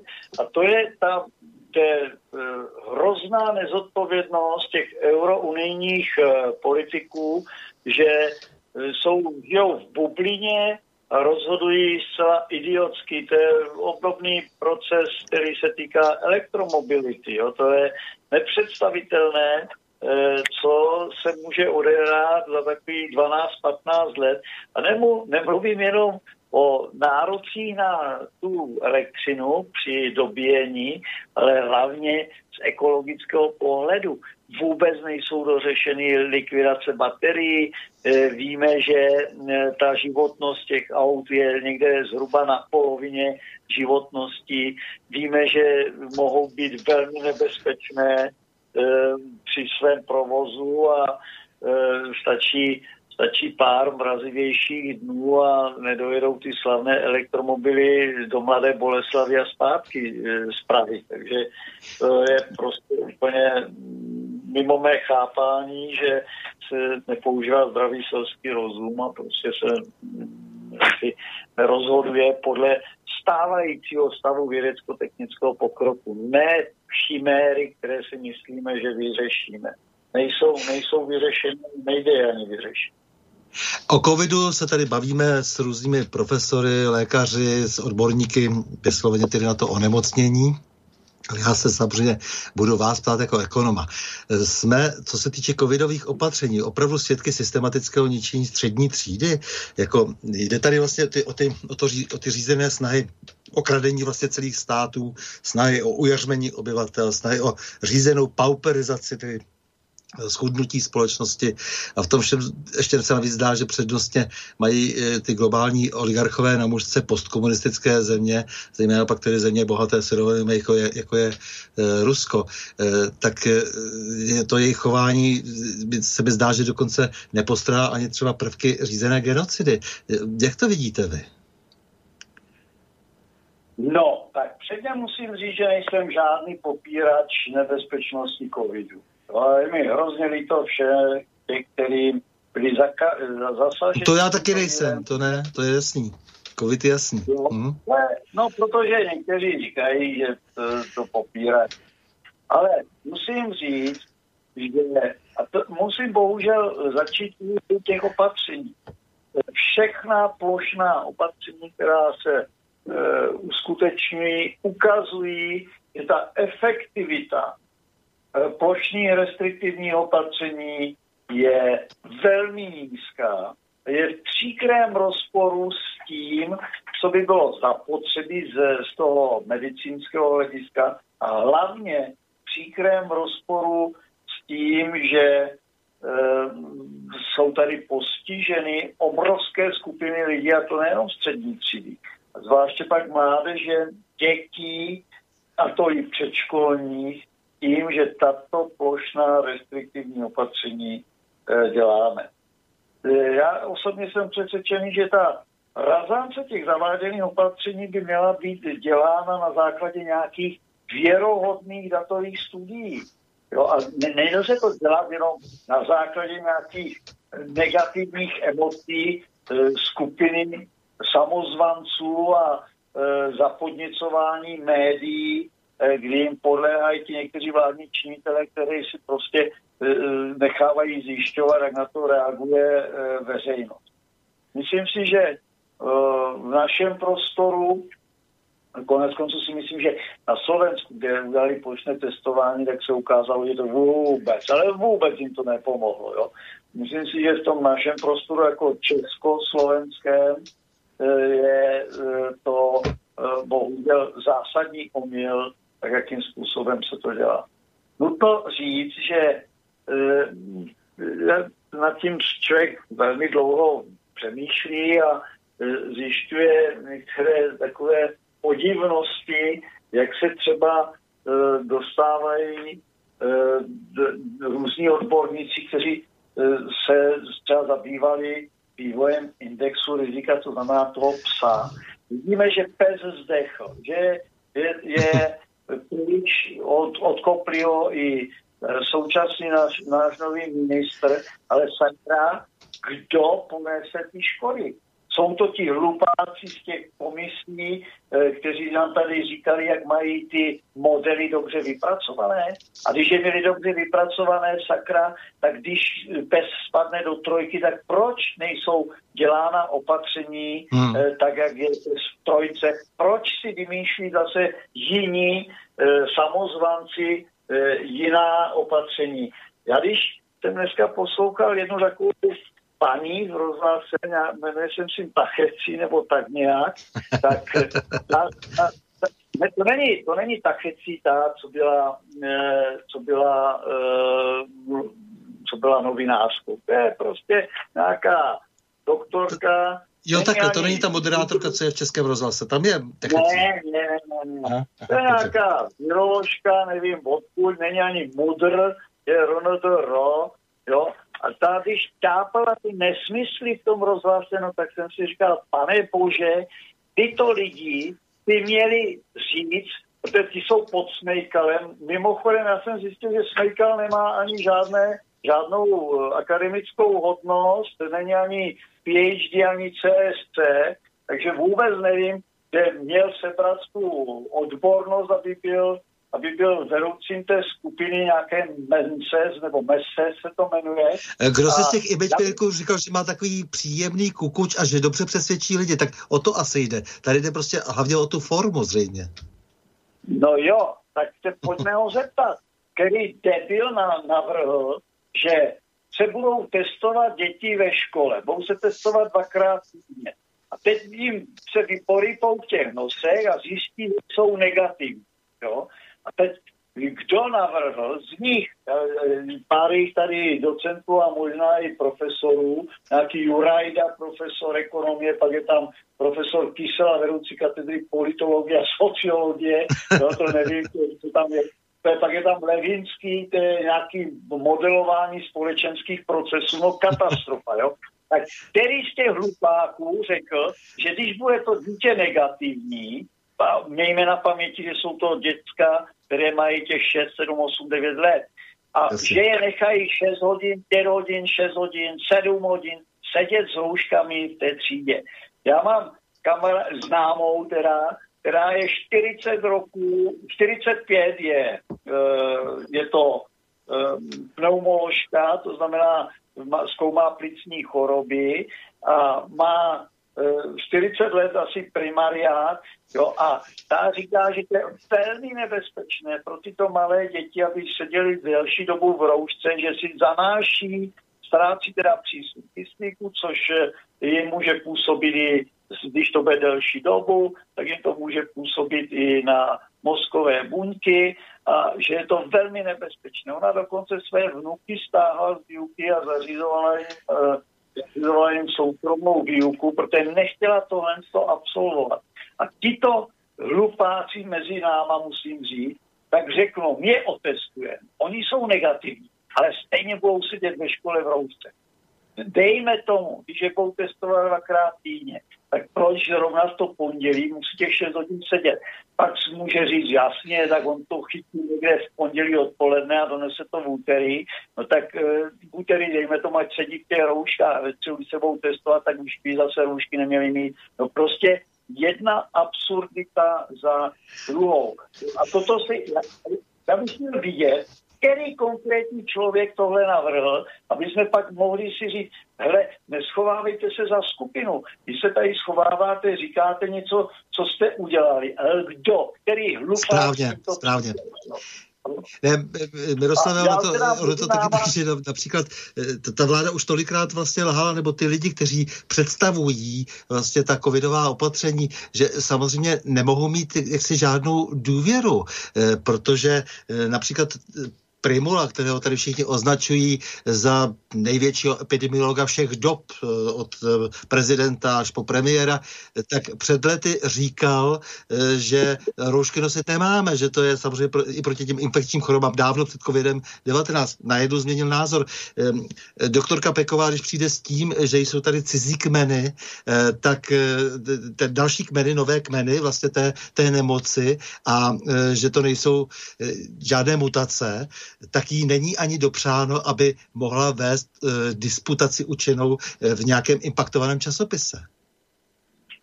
E, musím, musím říct, že e, jsem, e, jsem se ani zhrozil, protože e, jsem zkoumal, kdo vlastně ten Mezes jmenoval. Já jsem to nezjistil. Byl asi jmenovaný ten Smejkal a ten si tam jmenoval asi ty další ostatní, protože jinak nevím, kde se ta sepranka vzala.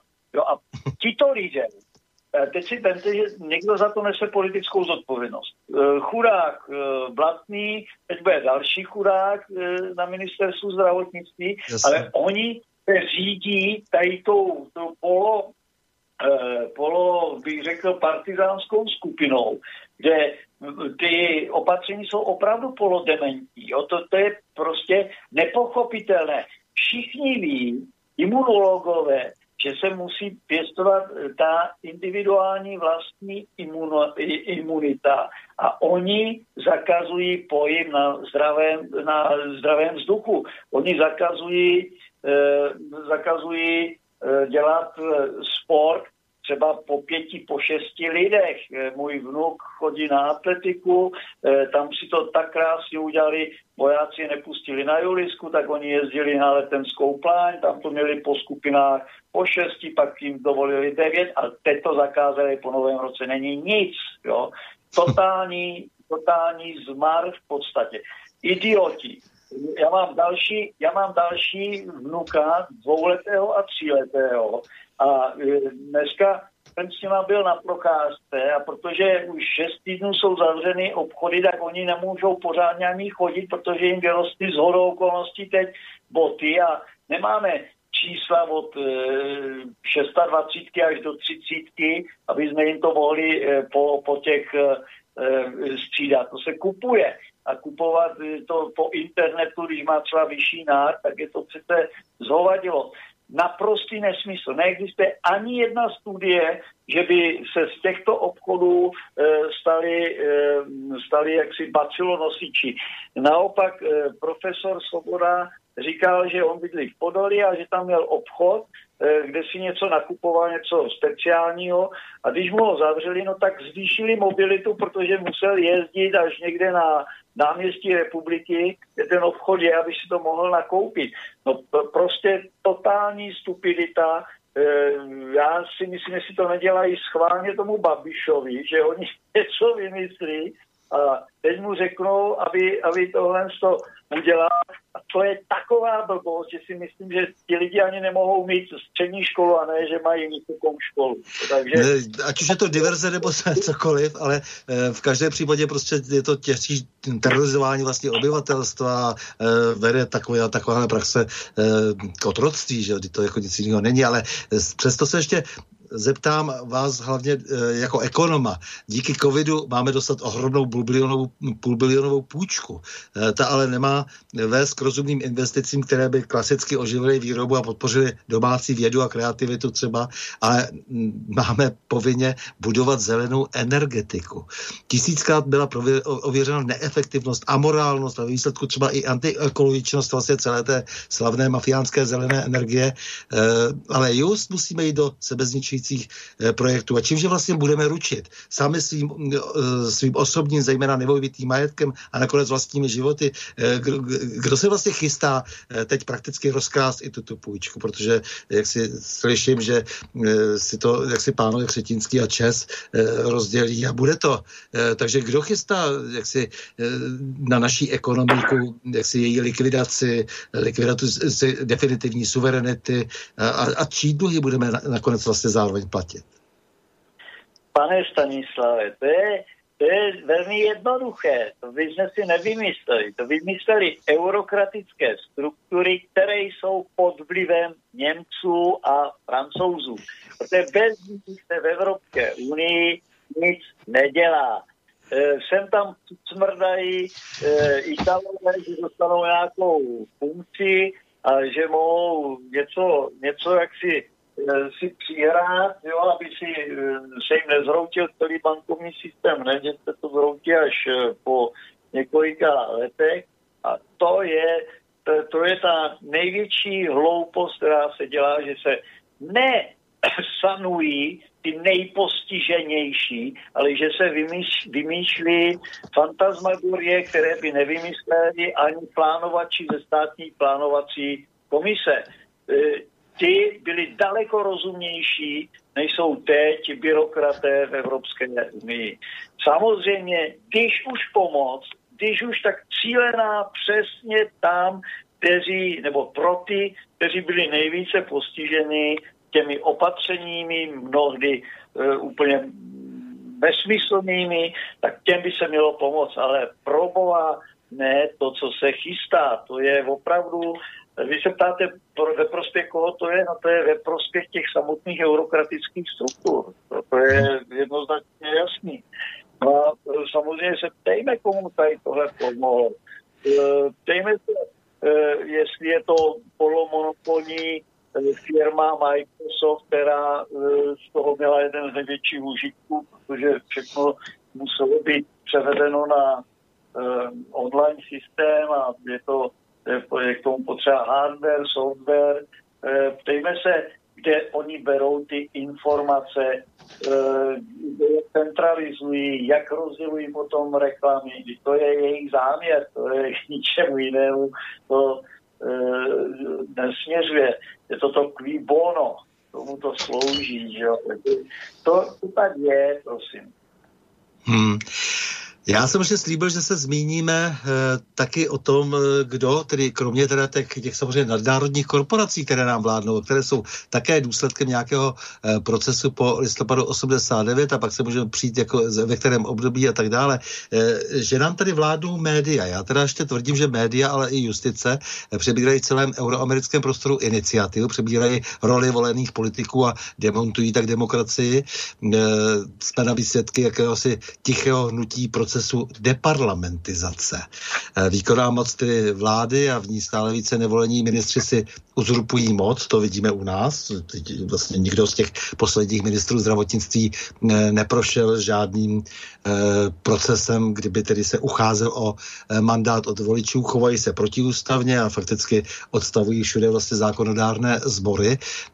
Tak jak vy vidíte to, čemu se vlastně říká mediokracie, protože média eh, vlastně ovládají prostor, média vytváří atmosféru strachu, média jak si přicházejí vždy s tou e, ideologií, která e, zrovna se nadnárodně chce globalisticky u nás šířit a e, samozřejmě e, v podstatě i ti politici, i ti exekutivní politici, kteří stále získávají větší moc, tak jsou jim tak trochu podřízeni. A justice Viděli jsme to ve Spojených státech, vidíme to všude, viděli jsme to při rozhodování ústavního soudu, vidíme to v mnoha uh, rozhodnutích uh, na těch nižších instancích.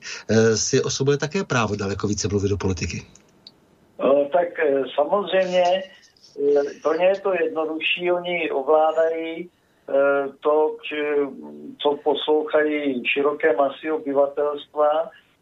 Je to selhání mediokracie přímo tady v to celosvětové pochybení.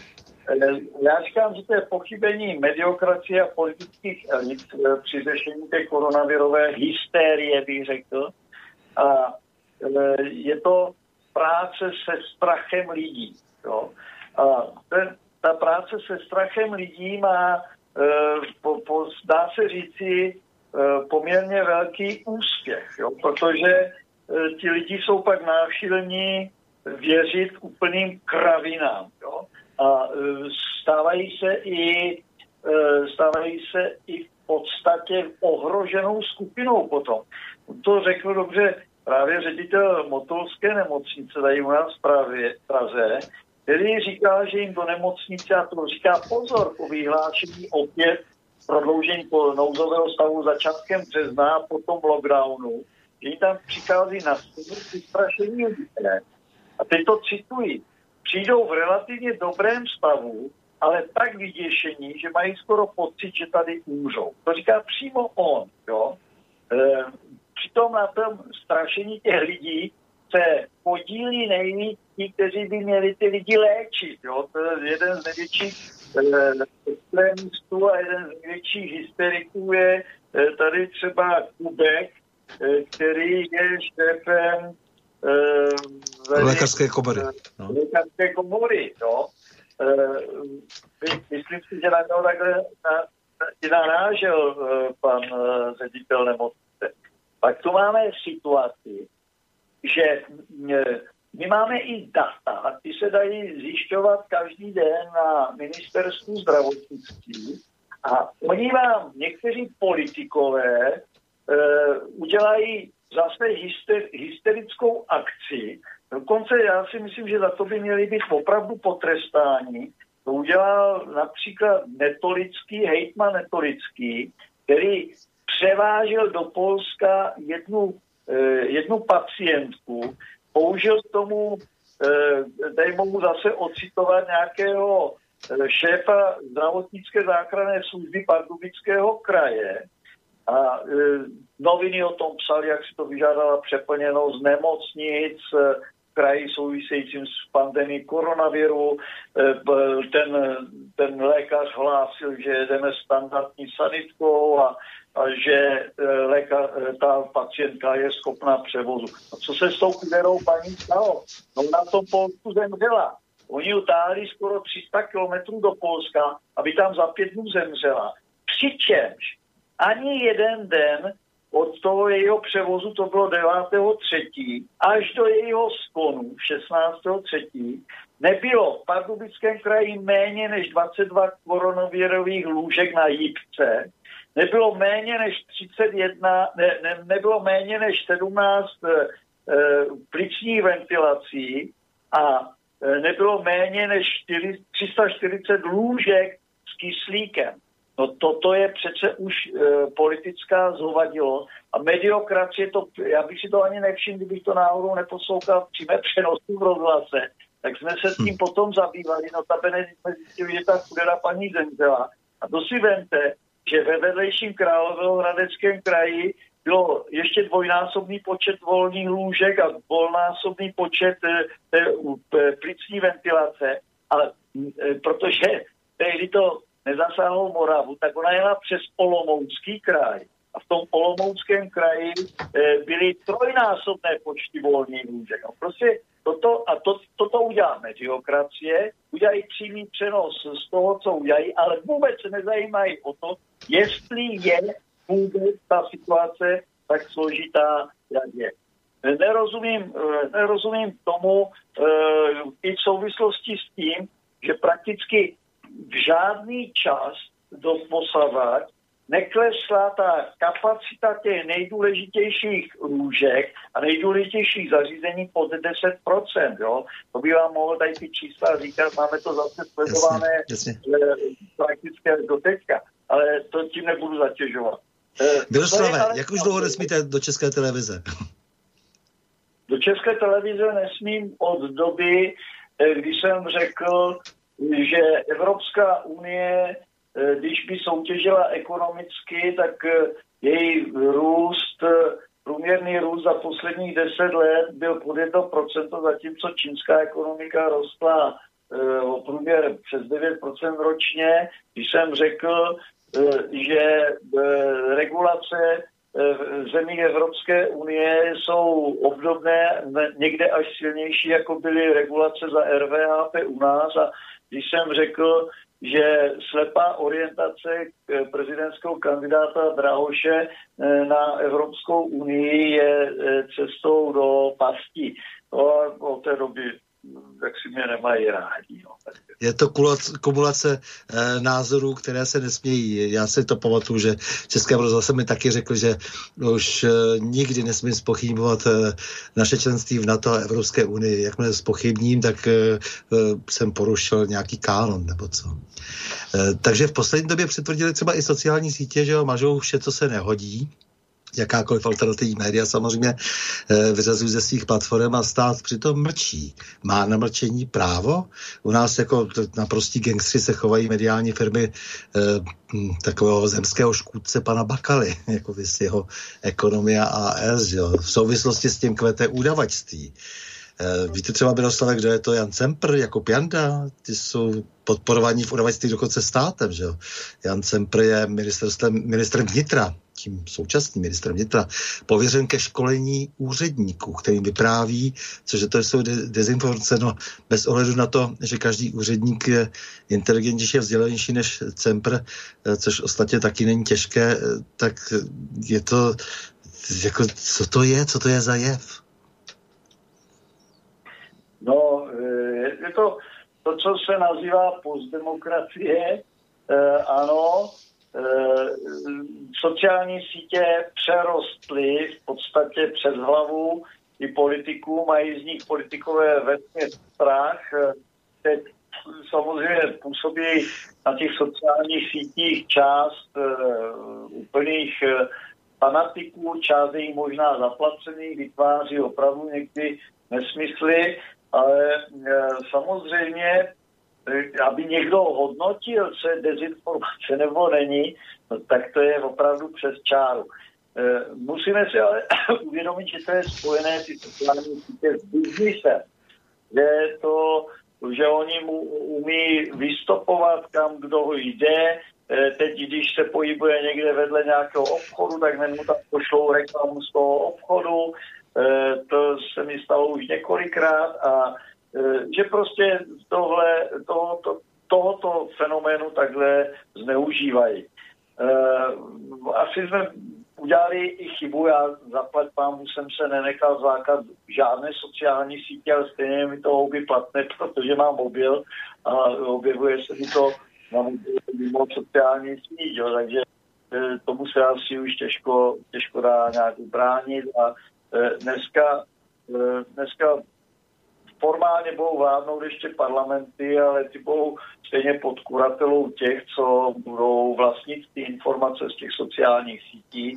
A nedělám si žádné iluze o tom, že některé informace se e, dají, i když je máte v mobilu, že se prostě k ním nikdo nemůže dostat. Já si myslím, že e, už je to za hranou i toho, co bylo považováno za velkého bratra, co si představoval Orwell v 1984. Jo. Takže eh, ne, nedělám si žádné iluze o tom, že by to šlo nějak e, rychle e, vyřešit. Lidi, e, a zvláště ty mladší generace, ztratili, soudnost a neváží si soukromí. Oni mnohdy to dávají tam s vědomím, že v podstatě vyvolají nějakou reakci a prostě to soukromí se pro ně nestalo tím vzácným statkem, ale mrhají s ním bohužel až později si mnohdy uvědomí, že to může být pro ně fatální důsledky v práci, v osobním životě a vůbec její existenci. Kam oko pohledne, tak nadnárodní korporace jsou, že jo? A vše svazující vlastně bankovní systém ovládaný hrstkou lidí, kteří by k vlastnictví poloviny planety rádi, při, rádi přidali i tu druhou. Jak se s takovou globalizací popasovat? Je přece zase, že ten podobný, že podobný monopol vlastně vždycky vede k dehumanizaci, mizerní vládě, eh, kotrokářství, deliberalizaci v nejhorším slova smyslu, že jo? Třeba brutálním konfliktům. Víte, to otrokářství tady už existuje, protože no, jasně. Uh, ti uživatelé těch sociálních sítí tady oproti těch sociálních sítí. No. Takže Ale mám, to... máme tady ještě telefon, dáme mu přednost, aby ten člověk dlouho nečekal. Uh, dobrý den, tu je Tibor. Um, k, tým, k tým mobilným telefónom, uh, ja som IT architekt a moji kolegovia takisto majú problém s tým, že kde sa pohnú, tak im chodia reklamy. Mne to nechodí. Viete, pretože ten internet vypnem. A treba si, keď si inštalujete aj nejakú aplikáciu na ten mobil, tak treba si prečítať aj, aj tie podmienky a máte tam také tie, tie checkboxy, že či súhlasíte s odovzdávaním informácií, že či súhlasíte s lokalizáciou. A to máte aj bežne na počítači, ale aj bežne na mobile tak ja to, ja to totiž to nikdy nezaškrtávam. Ani aby chodili reklamy, nikdy nič. Uh-huh. Uh, tak, uh, takže... Děkuji za praktickou radu. No, a máte otázku?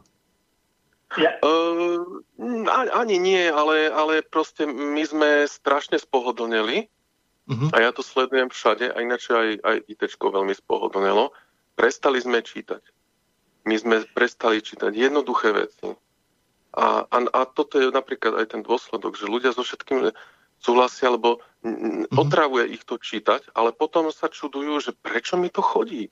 No ale yes. chodí ti to preto, pretože ty vôbec nečítaš a nevieš, čo, si, čo robíš. To, ono možno, ono, ja si tiež zapnem ten internet, ale mne to nechodí, proste, lebo si to nezaškrtnem. A ďalšia vec je, že uh, používam dosť často proste počítač. A Poř- pořádajte kurze sebeobrany.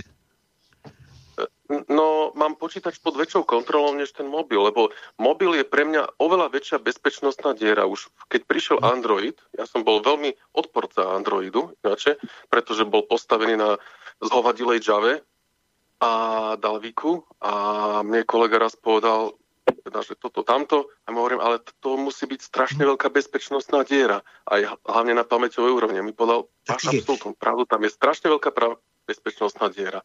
Ďakujem. Musel, musel, som, musel som to nakoniec použiť. Jasne. Ale máte sa. Díky. Naslyšeno.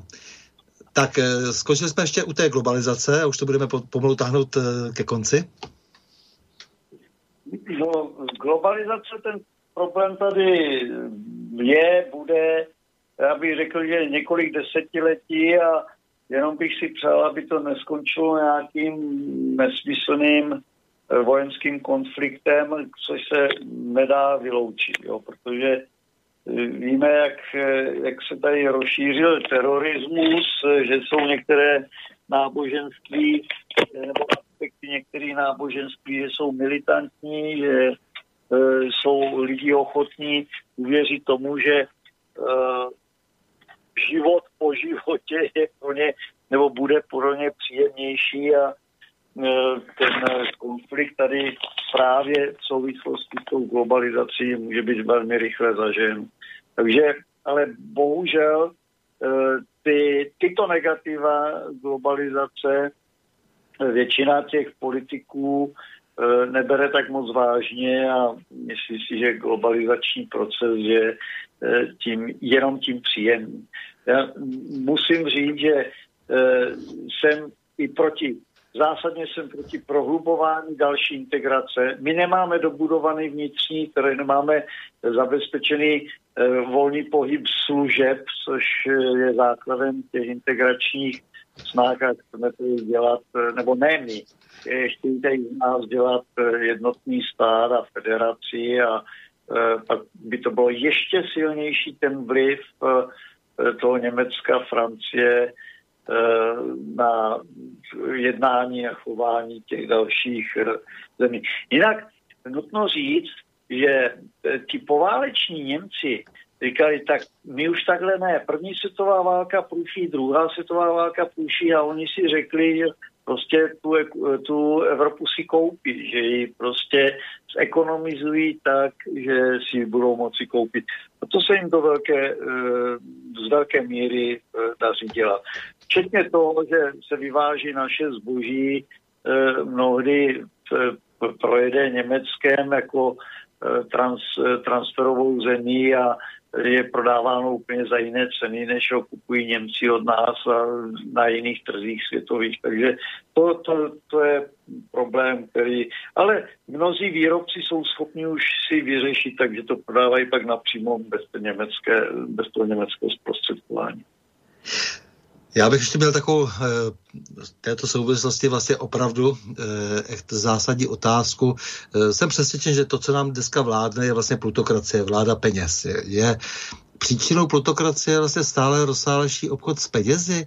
Je v pořádku, když peníze jsou zbožím, protože už starý Sokrates si všiml, Eh, že je to, určit, je to vlastně zvrácenost a trval na tom, aby peníze byly pouze směným prostředkem. A já se obávám, že vlastně k té koncentraci vlastně té moci a, a tě, toho, toho nesmírného bohatství, které není schopen někdo kontrolovat, my tady různě si vytváříme antimonopolní úřady v různých zemích, ale nicméně ten velký eh, globální svět má ten svůj finanční systém a v tom všem tedy bankovní systém a ten, vlád, ten eh, vlastní nějací konkrétní lidé, dneska víme, že jsou tady různé odhady, kolik že v tom bankovním systému vlastně eh, schází peněz a co tedy hrozí a eh, proč se tedy vlastně eh, posouvá tak rychle ta, ta celá globální situace do toho bezhotovostního stavu, kde bude možno falšovat cokoliv v té digitální podobě tak se ptám prostě, nebylo by třeba skoncovat s tím, že peníze jsou zbožím? S tím se, s tím se nedá skoncovat, protože jsme museli zrušit peníze to by se ještě urychlili ten proces, co tady tíhle globalisté chtějí udělat, že chtějí zrušit hotovost. Já, já... Tak, já tady mám ještě potom uh, poslední otázku, eh, kterou no, položím... to zase vypadlo. Asi, no, no, ne, to, to je vždycky po hodině. Takže já jsem si teď tady chystal poslední otázku pro jistotu ještě. Uh, slyšet. Uh, hmm. Já Slyšíte mě teď ještě? Ne, ne, dobrý, už je to v pořádku všechno. Prosím? Ano, slyším, slyším. Slyšíte, jo? E, já, já právě proto se snažím při, přispět jednou biliontinou k tomu, že tam, kde chtějí, aby platil hotovosti, oni dávají přednosti obchodníci hotovosti, jo? protože ještě pořád jim ty banky strávají, tak tam platím hotovosti. Možná jsem trochu staromódní, ale kdyby nás bylo takhle víc, tak eh, se možná zamezí, eh, zamezí tomu, aby ta eh, hotovost byla zrušena v budoucnosti.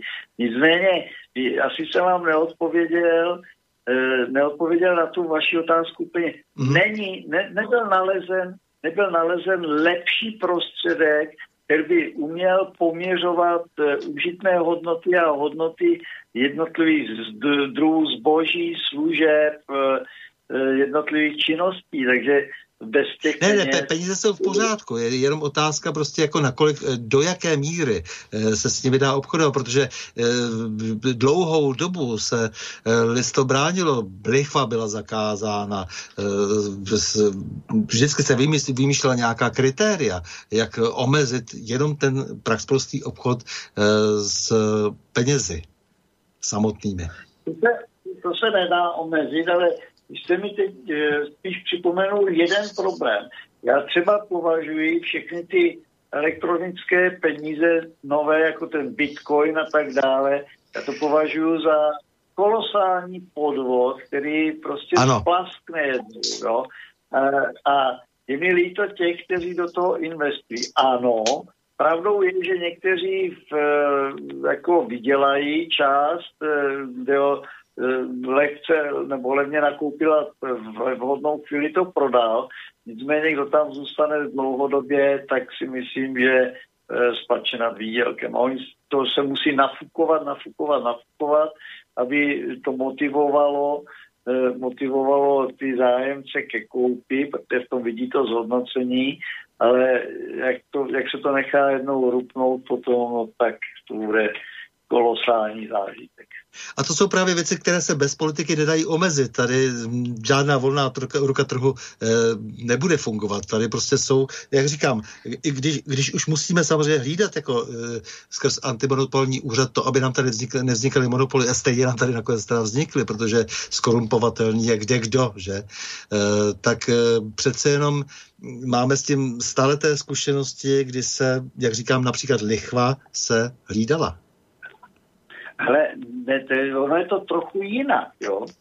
E, ono, e, když se podíváme, jak vznikly ty největší monopoly teď, tak oni vznikly právě tím, že se to nenechalo volnotržnímu e, působení, ale třeba Microsoft prostě vznikl tím, že stát mu dal tu možnost, že se stal tou největší firmou, stát od nich kupoval ty produkty e, a proto tady posilovali oni tu pozici, to znamená zasahoval do toho tržního mechanismu právě stát. Narušoval tu neviditelnou ruku trhu a spolu vytvářel ten monopol, protože ten stát by e, nekupoval ty produkty tady od tohoto výrobce, kupoval by je třeba od Apple nebo kupoval by je od jiných, e, kteří tehdy existovali, no tak se tady tohle nestalo stát přispěl k monopolizaci v této, v této oblasti. Takže to je samozřejmě ne, ne, takhle nefunkční stát eh, a politici závislí na bankéřích, eh, to je vždycky neštěstí, protože no. politici mají opravdu reprezentovat své občany a ne, že budou sloužit někomu úplně jinému. Ano, ano, to je, to je přesně ono, že to není selhání neviditelné ruky trhu, ale to je selhání institucionální státu.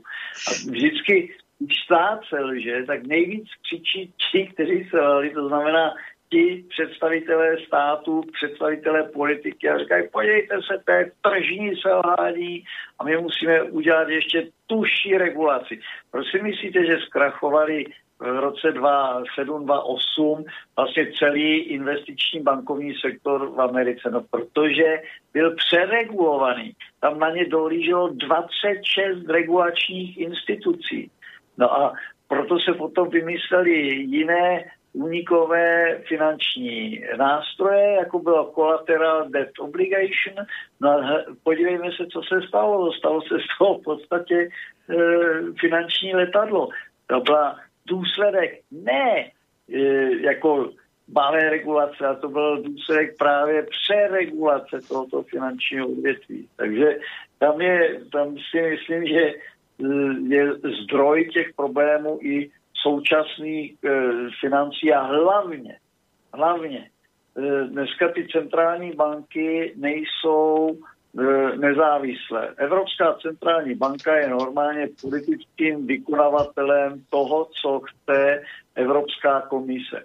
A je to, jde to tak daleko, že se páchají ty zločiny, ekonomické zločiny v přímém přenosu, když Evropská centrální banka nakupuje napřímo e, e, cené papíry některých e, států. Jo, napřímo na tom primárním trhu už se ani ne, nesnaží, že by to šlo přes sekundární trh. Jo.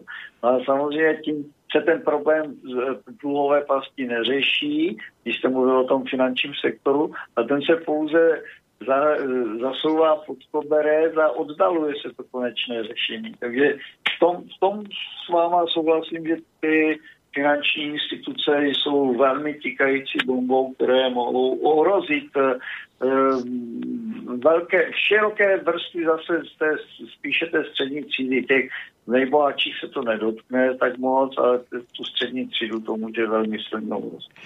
Náš pravidelný posluchač z Košic, Lubo, eh, tady má eh, dlouhou samozřejmě polemiku, já mu v mnohem velmi rozumím eh, s transformací našich zemí, tedy České republiky a Slovenské republiky. On je jaksi natolik proti, že říká, že transformace by měla být až skoro nadávkou, ale nicméně je to na tak dlouho, dlouhé povídání, že to si už dnes odpustíme, ale přesto zase tady se asi s ním shodneme. On se totiž ptá, eh, eh, ptá se hosta, jak hodnotíte současnou předsedni, eh, předsedkyně Evropské komise Ursula von der Leyen.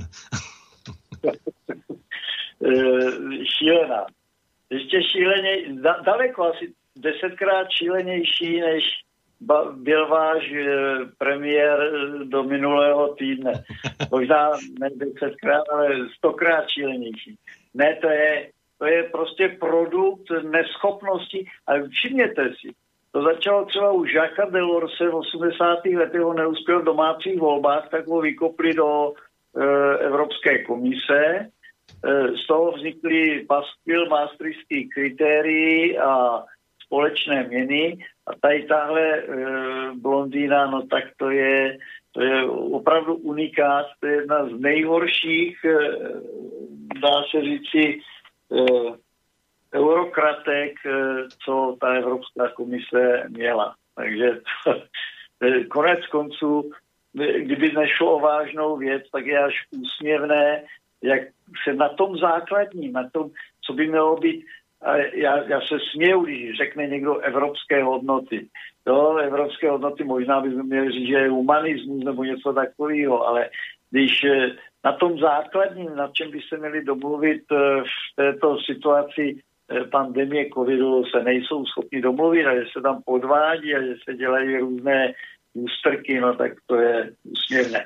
Ale panu posluchači z Košic, když by někdo měl cestu do Prahy, tak eh, ať se za mnou zastaví, já mám, my máme školu hned nad hlavním nádraží a můžeme si o té transformaci podebatovat, protože samozřejmě někoho se to mohlo dotknout e, negativně, nicméně v globále ta ekonomika e, měla nejle, největší úspěchy ze všech těch transformujících se ekonomik. A když se to týkalo nezaměstnanosti, pozor, na Slovensku ta nezaměstnanost byla asi šestkrát vyšší než v České republice, ale to až po rozdělení Československa. A musím nutně říct, že Slovensku nejvíc ublížil Václav Havel v tom, když eh, v podstatě svými výroky zlikvidoval zbrojní výrobu, jo, protože ta zbrojní výroba, i kdyby se utlumovala, tak se to mohlo utlumovat postupněji a, a konec konců, proč by nevyráběl se na Slovensku zbraně, když se vyrábí v Německu, Francii a vyváží je po celém světě, tak proč by nemohla pokračovat dál. Takže tam e, tohle z toho způsobil Václav Havel. No a e, měli jste pak trošku e, smůlu, nás ten Klaus byl vydržel u vás, e, to bylo horší s Mečárem a dalšími e, věcmi, které se u vás děli. E, nicméně si myslím, že ani vy nejste na tom tak špatně a co vám uškodilo, eh, a zase to jsou makroekonomické pohledy, přijetí eura. Vy do té doby, než jste přijali euro, tak vaše konvergence, to znamená přibližování se k výkonnosti Evropské unie, eh, průměru Evropské unie, tak bylo rychlejší, než když jste to euro přijali. Pak se ten proces zpomalil. Když to my zaplať pámu, že to euro nemáme, tak ta naše konvergence, to znamená přibližování se k té, tomu průměru Evropské unie, je rychlejší. E, obdobný proces zaznamenalo Slovinsko. To zpočátku taky velmi rychle se přibližovalo, pak se to tempo přibližování e, zhoršilo. A podívejte se, místo, aby ta eurozóna konvergovala, to znamená přibližovala se tomu průměru, tak některé země divergují.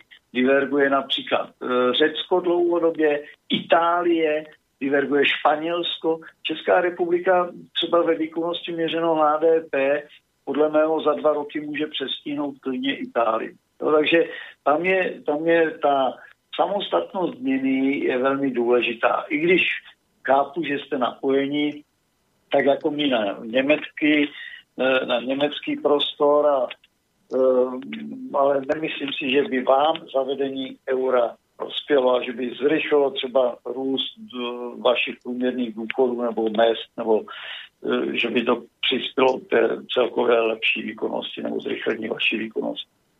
Ale tak. znovu vás zvu, jestli pan posluchač někdy pojede do Prahy, rád si sednu a vysvětlím vám ty konsekvence s tou transformací.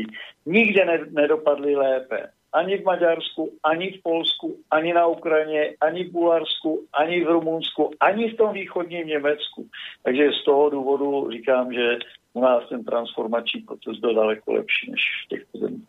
Tak Vážený Miroslave, já děkuji za rozhovor. My jsme dneska svědky jaksi bezprecedentní manipulace s naším světem a vypadá to, že nám má být vše odejmu, to počíná majetkem, končit základní lidskou důstojností. Vy jste muž ve své pozici, konáte a můžeme mít jako eh, v nějakých niancích různé názory, nicméně teď je důležité to, co děláte a nebudeme-li bojovat, naplní se pouze špatné scénáře. Ještě jednou díky a držím nám i vám palce.